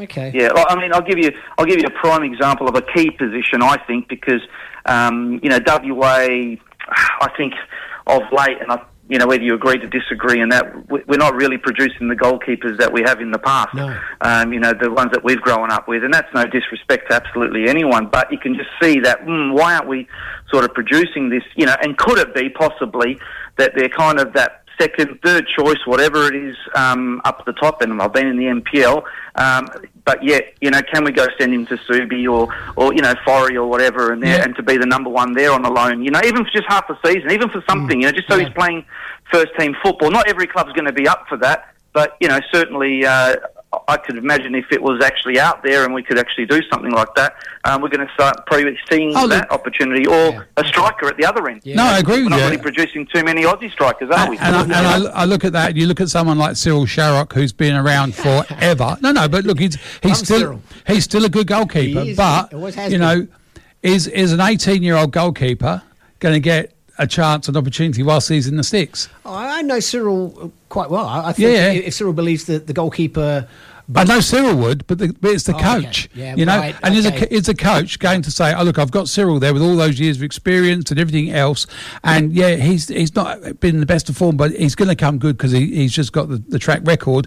Or you're going to go, "Look, I tell you what, Cyril, you're playing Redsies. I'm going to put the 18 year old up who's had no experience in first team," and uh, that, then mm. people aren't brave enough to do that, No, and, that's and true that's. Enough. You know, and again, um, a couple of years back, we, we played a 16, 17 year old as a goalkeeper in the first team uh, and did a terrific job. What? Yeah, I mean, on the on the flip side of that, um, you know, I've, I've had the privilege of actually actually working with Cyril Sharrock Yes, you for almost Yeah. a season, and uh, and and and yeah, that's a fair point that you could probably say that. However, um, to actually be 18 and to be around someone like that, and to learn and to train with someone Absolutely. like that, that that's that's also a Yeah. win-win, you know. So so I mean, uh, I that as an example, mm, I'm not sure, but um, there's certainly uh, uh, other better ones that I could probably. But, but, um, some, you know, but at um, some point, the, the apprentice has to usurp the master. Yeah, yeah, hundred percent, absolutely. Yeah. You know, um, but as you know, it's you know we hear this one all the time about you know being results based, and we have to make sure. Exactly, But, you know, and, that- and that's my point. When it's when it's results based, you've got Cyril who's out of form, and you've got an 18 year old goalkeeper who's in form but played resis and not played Mm. first team. Are you as a coach going to go? Yeah, I'm throwing him in because you're not. Uh, And the reality is you are not. You're going to stick with with the safe bet, and and I just think that the you know if you if you have a, a, that goalkeeper is then playing in not in the in the NPL, but you've loaned him hmm. to Western Knights or to someone else, knowing that they're going to look after him for a year, and, and he's you know someone's got it like Subi has got a good goalkeeper coach. He goes to them. He he spends a year getting different tutorage by a different coach, and then comes back to you a year later, and, and you can assess him in first team games because really even in, in the the um, NPL 20s, you're only going to be playing against people who are still developing. Whereas in Div- Div- Division One first team, you're up against a grown adult who's been there, done that, um, and it. f- First team football is very different to playing second string football. Yeah, yeah, absolutely, and that's why we have the you know competitions like Night Series with what you mentioned earlier. You know, so you you see probably a lot of the young um, you know up and coming, whether they're GK strikers, whatever Yeah. it may be, they get that they, they get that, uh, they get that opportunity. Um, with myself, however, um, you know that's pretty much a, not even an opportunity for me. I, I actually believe uh, in you know in that particular player. So you know, like you said, you you know you're you're old enough, you're good enough, good enough, old enough, whatever. Yeah. It's um, you know it's just a great opportunity to uh, to be able to uh, to shine. But uh, you know on on um, uh, you know, that, I, I probably want your thoughts on it as well. It's nice that we have these uh, night series and night series games, and people can say they're meaningless and all this kind of stuff. You know, is it time to extend our season and make just that little bit longer with an extra, you know, four or five games? And I hear I hear, oh, cricket won't release their pitches and all this kind of stuff and that, but that just doesn't sit well with me, you know, because I still think we're not playing enough games. Totally agree. Um, we're I- not I- having- we're I do not we're disagree. having an opportunity. Yeah, we're not having an opportunity to uh, to get into a bit of a run. You know what I mean? Like There- sometimes there you can be, you know, ninth or ninth or tenth, but then you get a run. There- Um, there are- uh, There are two arguments. One one is the facilities. Right now, the amateur night series is struggling to find venues because a people don't have access to them, and b they don't have the lights. And and the other one the other one is and, and we talk about the um, expansion of programs and expansions of leagues. We've got um, 36 teams in three leagues.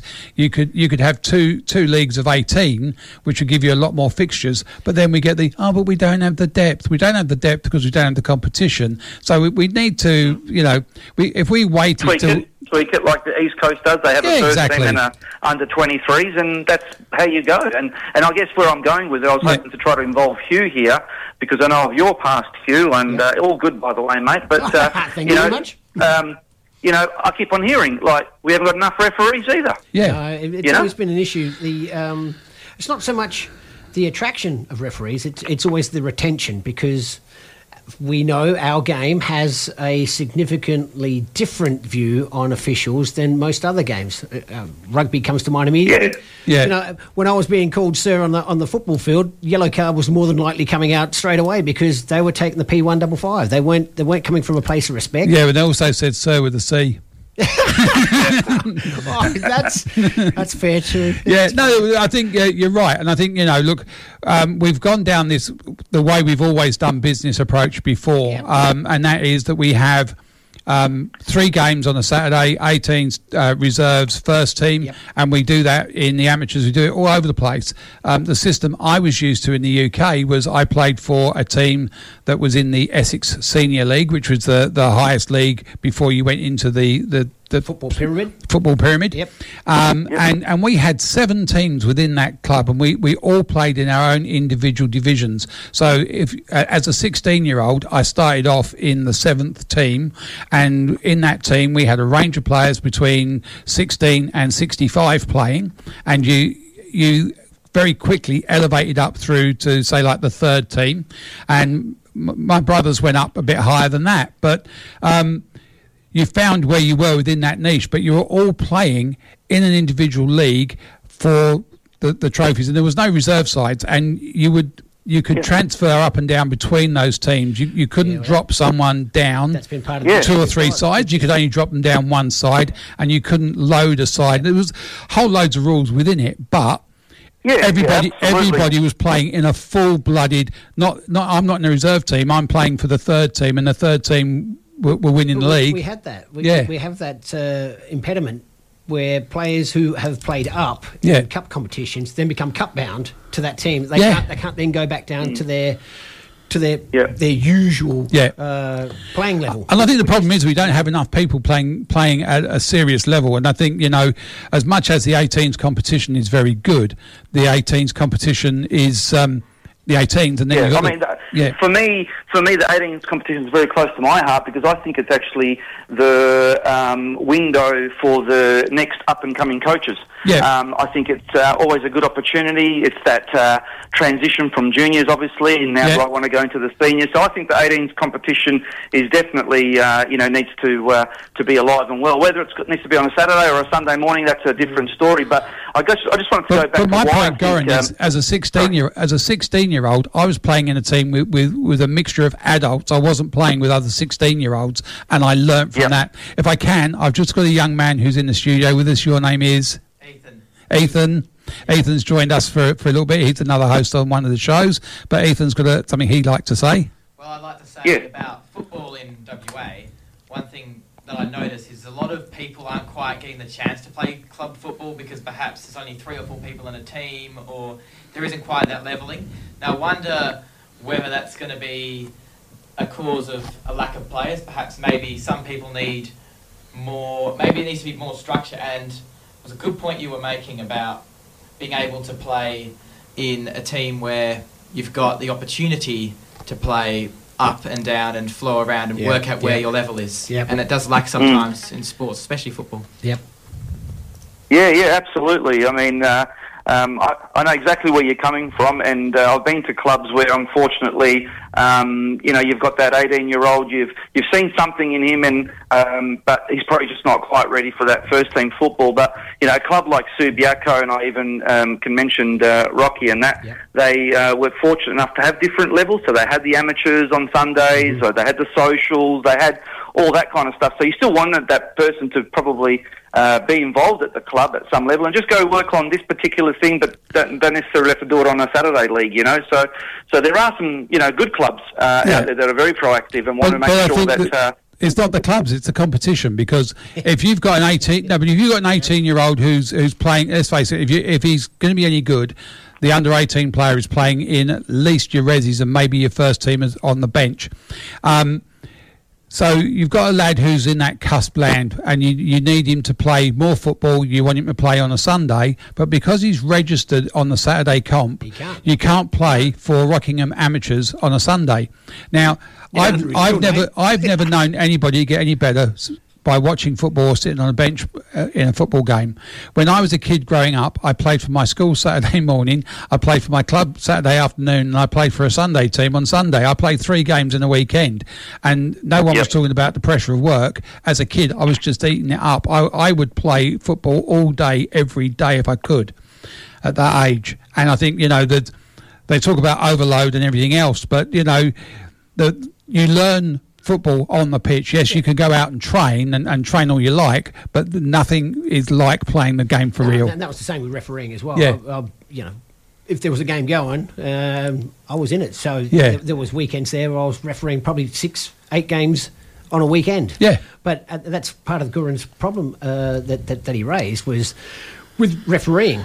If we can get a um, a structure that maybe we don't need all three games to be played on the Saturday. So maybe bingo. That's what I was going to. Uh, Yeah, yeah. That's what I was going to mention. Yeah. That's what I was going to mention. But this is what this is what I'm saying. Refereeing Paul a little bit more. if we move if we move away from this three games on a Saturday model, so that you can play three games anywhere between say Friday night and Monday. Yeah, exactly. It's it, if you've got the, the teams playing, and look, um, I don't know how many amateur teams you've you've got playing within the system at Subi, but you could Lots. have They maybe, but you could probably have seven or eight teams who would be then playing in seven or eight leagues.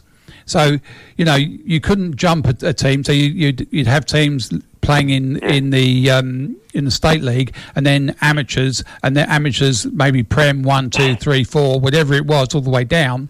But at least then, someone who was on the up could be moved up through those teams to a point where they they found their equilibrium or you know someone who wasn't informed could drop back two or three sides and then you know c work his way back in. Someone who was injured could come back in at a much lower level and get competitive games under his belt rather than you know 20 minutes in the resis That's and that's the thing with sport. Sport seems to have always kind of stayed in the dark ages, and what I mean by that is, um, you know, it's Saturday three o'clock, you know, Yeah. and it's Sunday amateurs, and it's uh, junior Sunday morning, and Yeah. and I get that. You know, I mean, I work in a uh, organisation that's over hundred years old, and they will not move. They will not shove or anything. However, however, your working hours will, your days will. Um, we're doing night shift now. We're doing day shift, afternoon shift, and everything like that, and it works.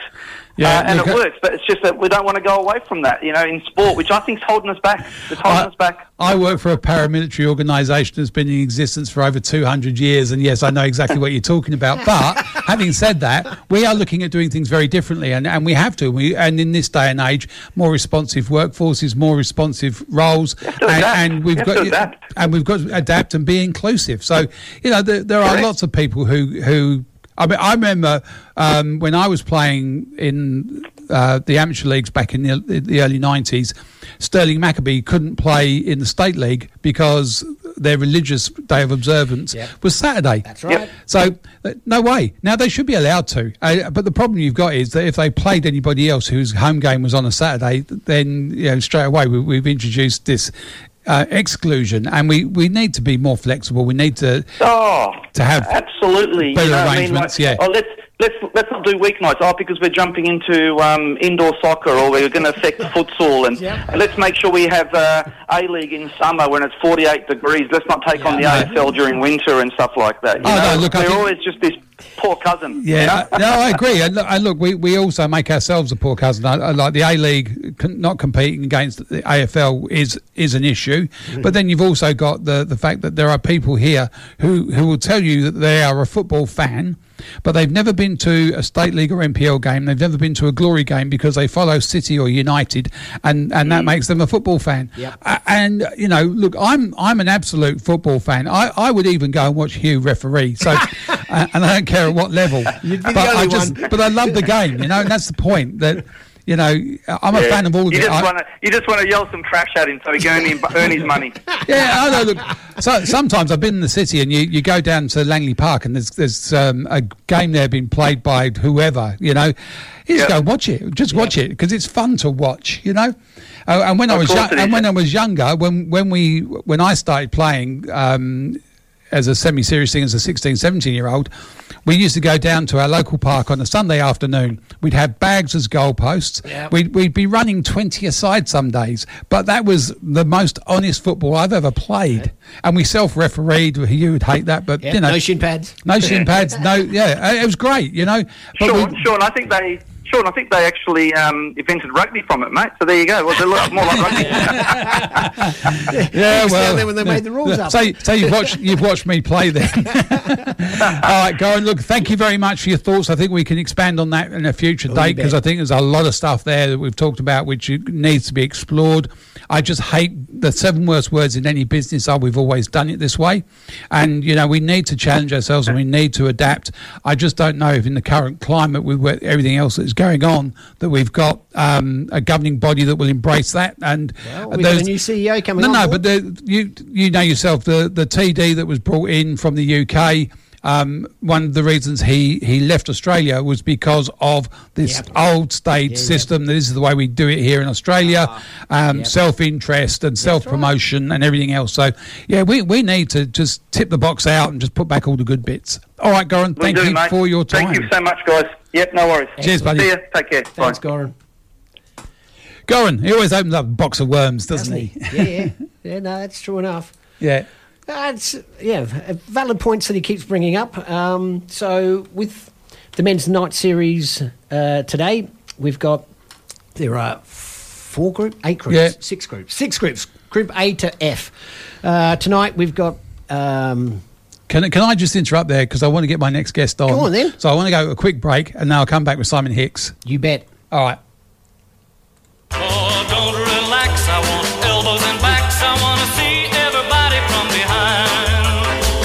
Oswest Fencing and Wrought Iron is a fourth generation family business. Bring us about your custom Sorry gate and fence projects. We can manufacture, install, or automate your gates, offer electronic security, or simply just provide sound advice. Let our family look after your family. Oswest Fencing and Wrought Iron. Call us on 9258 6822. Station sponsor.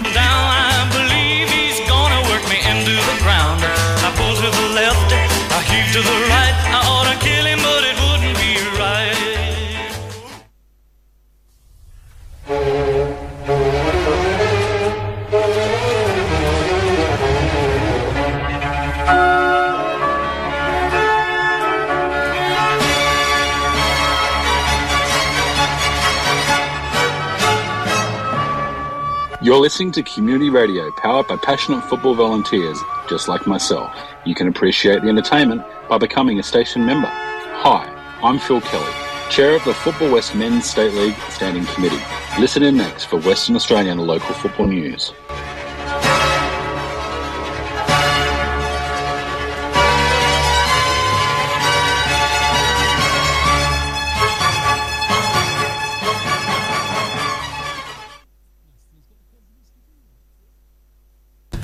And welcome back to the World Football Program Yeah, on the 107.9 second- Radio Fremantle. The second promo I put on didn't even load up. It did. Oh, Never mind. That's that's the the, the, beauty, beauty of of live live radio. radio. Alrighty. Um, as I said, joining us now is Simon Hicks, who is the GM at Perth Red Star. So, um, good morning, Simon. How are you? Morning, Sean. Morning, Hugh. I'm uh, going well, thank you. Thanks for having us on. No, no, thank you for coming on. Um, I suppose look, it, everyone looks at it and go, it makes absolute sense that the, the best developer of um, young and young women. male footballers is in a relationship with the club that's developed probably the most young female footballers through to professional and to national standards. So um, it's a it's a marriage that was always on the cards, I imagine, but it wouldn't have been an easy thing to do. And from behind the scenes, um, having been through some similar stuff myself with club name changes and um, associations with other clubs, uh, it's a it's a nightmare as far as your constitution goes and all of that sort of thing, and, and getting everybody on board. So, I'd be interested in how that process worked out for you.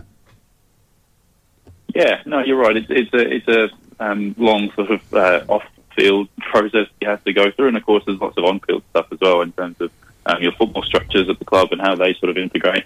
Um, but you're right, there, there is a lot of constitutional stuff and that goes through uh, various departments and in, in, in, as well as Football West and, and Football Australia in, in changing club names and logos and that sort of thing. Yeah. Um, but I think everyone at the two clubs was very uh, committed to the outcome, which, um, as you said before, was a, a sort of perfect perfect marriage of, of the two clubs um, that have, have developed both male and female players over the past um, few decades here in Perth. Mm, absolutely, and you know, I think the the one thing that it's done is both both names were synonymous with development, and you know, I personally never thought that Redbacks would give up that No. moniker or label so Yeah. so quickly and so easily, uh, and then as much as the the name Joondalup ECU may not be um, as dynamic as Red Star, um, it was just interesting that you were able to get rid of that. And I'm just looking at the the social posts. There's a lot of people who are bitterly disappointed, and I've and I've dealt with those people in EGMs and AGMs and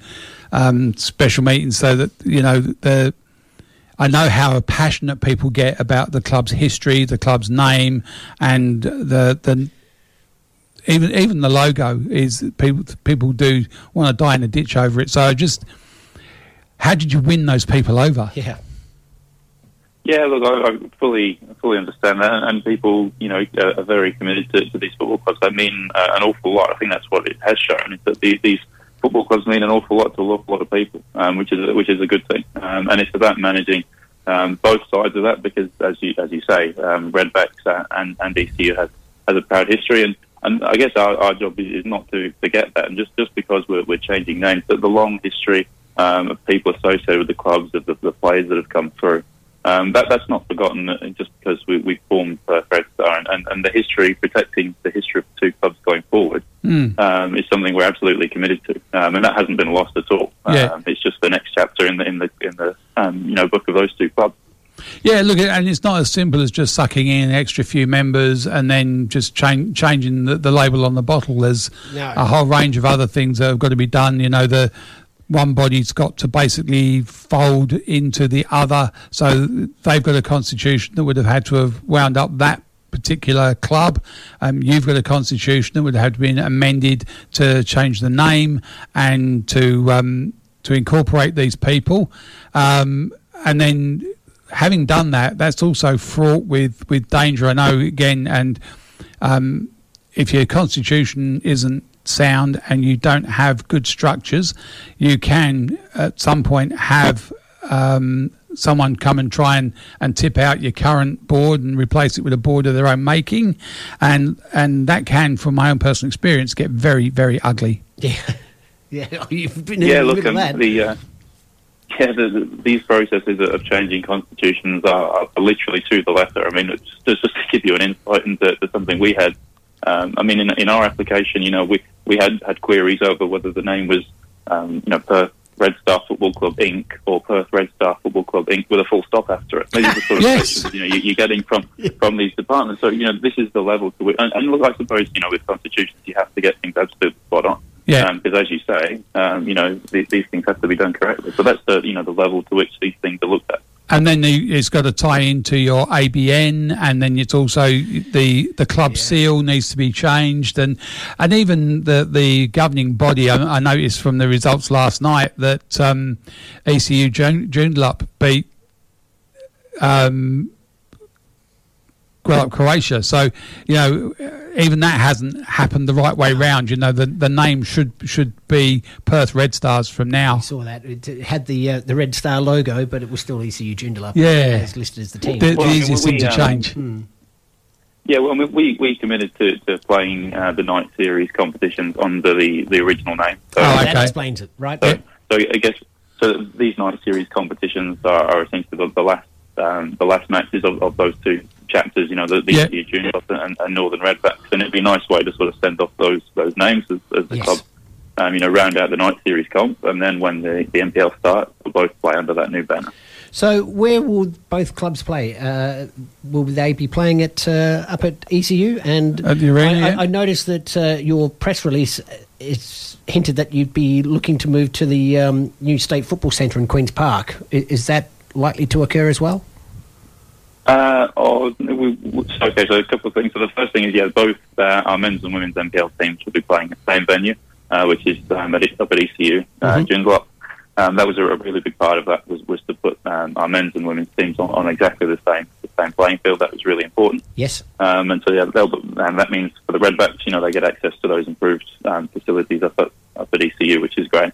Um, just on, I think that the quote was that we, we were looking for a venue similar to that, um, sort of the similar in in uh, functionality to that of the state football Oh, centre, I see, um, which yes. we Yeah. certainly wouldn't be. We, we, we wouldn't be moving to the state football centre. Um, I Yeah. don't think Football West would, would let us do that, but um, Uh, yeah, may, we'll- maybe maybe they would. along those lines. Maybe they would, Simon, but the it's whether or not the membership would allow it because I would imagine that most of your membership would be based north of the river and playing out at Queen's Park would be saying just go, nah, that's not happening, mate. Yeah, look, I mean, we, um, I think that was that was part of it as well. Is, is when we, we went to become a, a Perth Red Star, you know, instead of a, a Joondalup Red Star or a Northern Red Star, or something Yeah. along those lines. Was that you know we are we are uh, uh, trying to be a Perth club. You know, we have um, kids that travel from up and down the state to um, to come and, and play for us, um, which is a good thing. Um, but yeah, the, the home the home that we're looking for would, would be Northern Suburbs because I think Yeah. yeah. that's important um, in terms of the history of the two clubs and that, that they are um, you know Northern Suburbs clubs and that won't be forgotten. And strategically, is this kind of setting yourselves up to be um, one of the contenders for the second second division national league? If and when, if and when. Uh, yeah, absolutely. I mean, the, the club has a, a lot of ambition, um, and and national national competitions are certainly part of that vision that we have uh, Yeah. for the future. Um, so I wouldn't certainly wouldn't rule anything out, and um, I think a national second division would be a good thing for, for football in this country. Yeah. Um, and if we can be a part of that, then that'd be fantastic. And I suppose the other thing, thinking, just thinking through it constitutionally and, and also through um, the the business of the club, and, and you know, you're one of the few clubs that have this problem, is that the um, training compensation that comes from those players that move overseas or have contracts, there would still be some um, agreements that were still running out there where the club would be picking up some money from the players that they have progressed through to a professional standard. So um, that would be also a, a, a nightmare to try and Yeah. line up. Oh, look, yeah, but it's, it's a nice nice problem to have. Um, Oh no! Look, and, and I, I totally agree with you. I think you know. Look, and I said this to our, our own club president not so long back that if if I was looking at developing players to a professional standard, so that you could actually develop them to take pick up overseas contracts, women is where it's where it's at. Um, the the the league in England is just where the money's at, but the, the whole of Europe is now really taking an interest in, in women's football. And Australian female footballers, um, thanks to the likes of Sam Kerr, have been taken very seriously abroad. And quite rightly, I mean, Yeah. we're, we're Yeah. all very, very excited about about what um, the women's game will, will go to in the next years, especially with the prospect of a, of a World Cup here. Yes. um, that's something incredibly exciting, um, and we're really looking forward to seeing that grow. Um, that will hopefully and, and surely come um, in the women's game. Yes, no, no. Look, I think that's um, the the Women's World Cup is a great opportunity for us to, to we we we lost it before with the Asian Cup.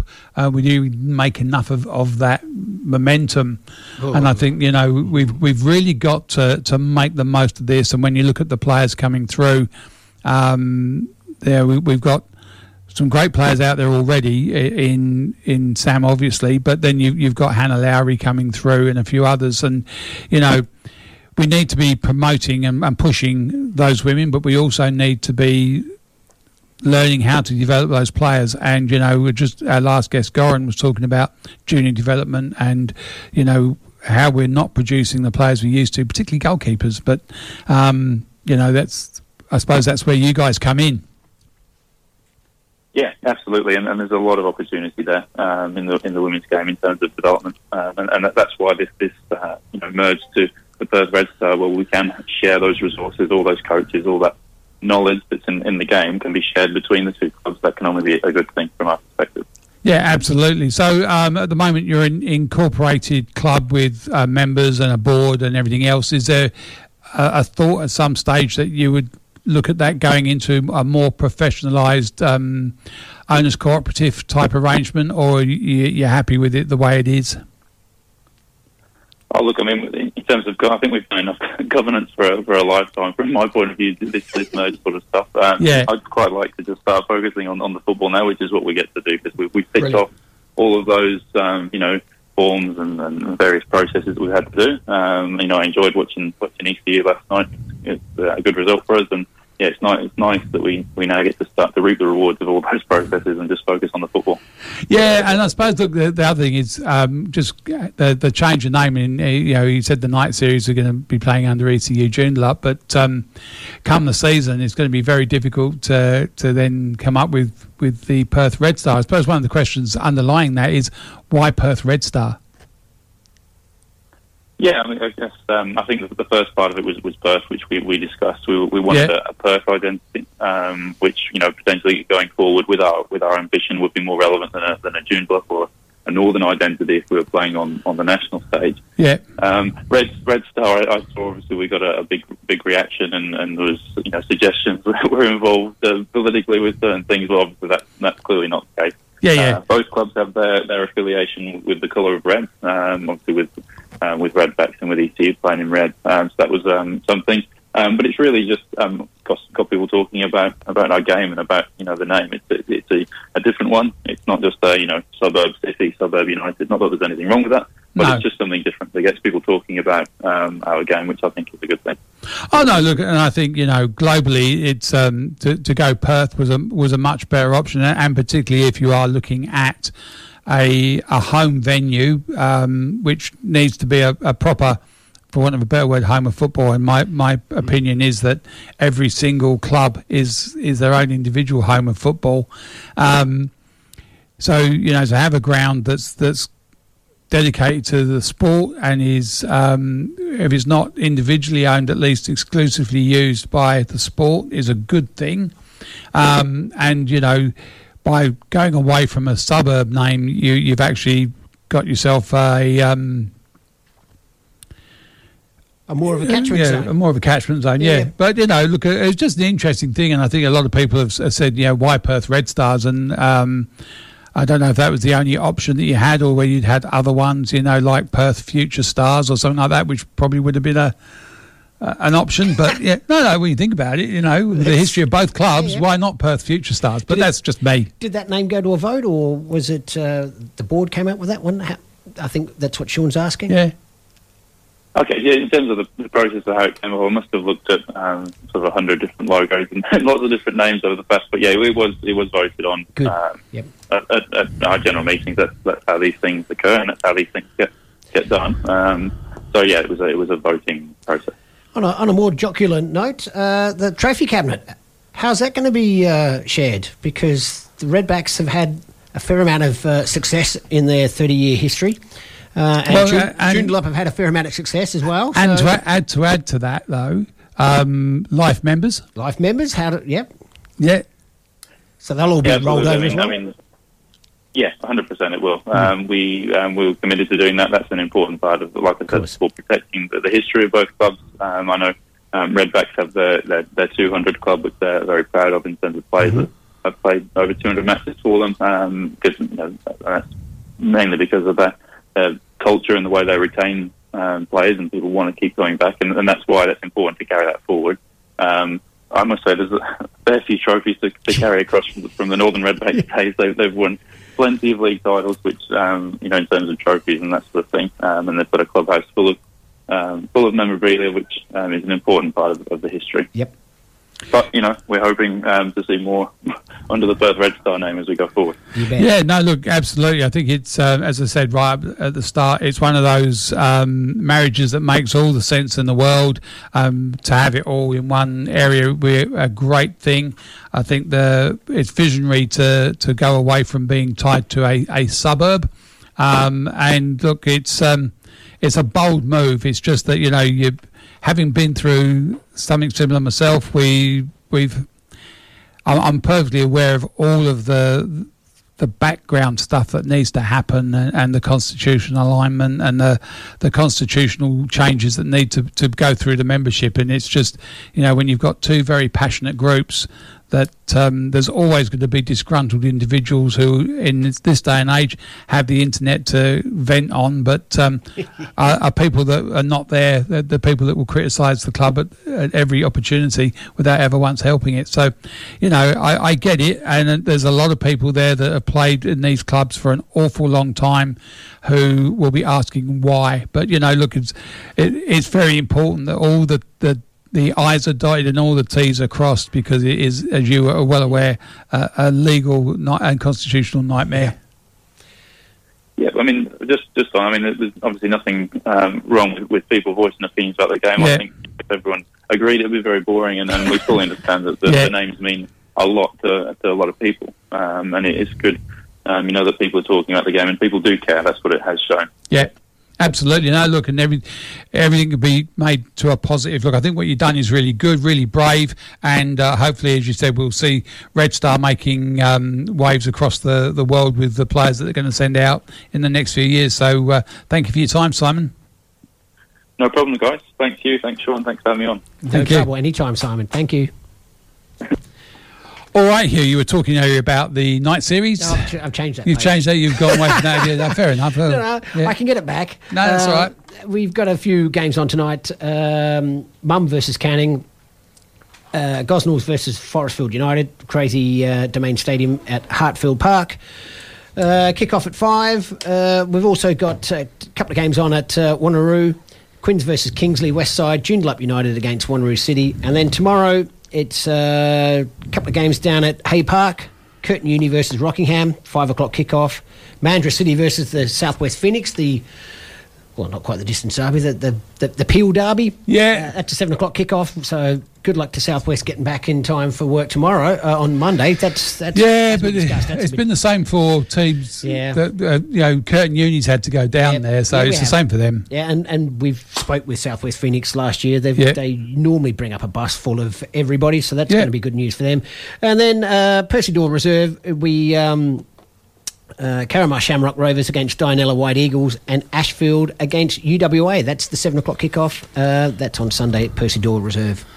No worries. Um, a lot of football out there. Oh, yeah. If you're not involved, get involved. That's it. There's um, out there. Go and go and have a look at it. Yeah, look, I've, I've just recently taken up walking football. Good for um, you. Yeah, Monday nights at Ashfield, six thirty. If you're interested, come down, give it a crack. It's a yep. bit of fun.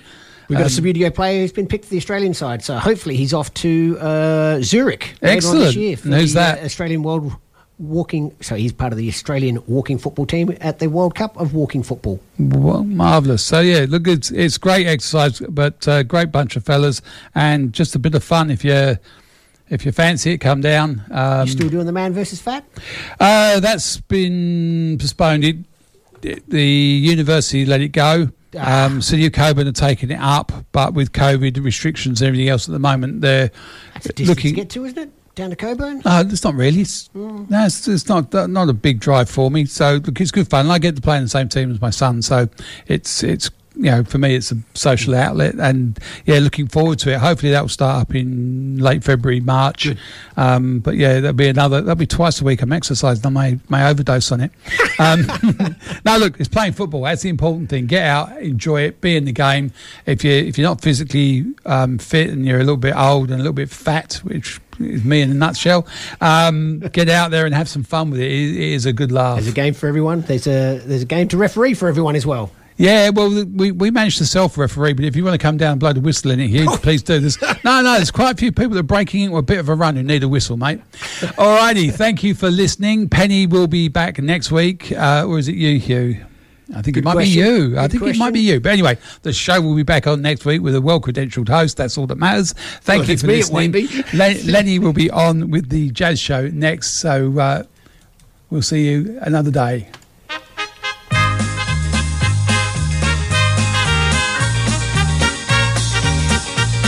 Join us again next week at the same time for the World Football Program on Radio Fremantle 107.9 FM.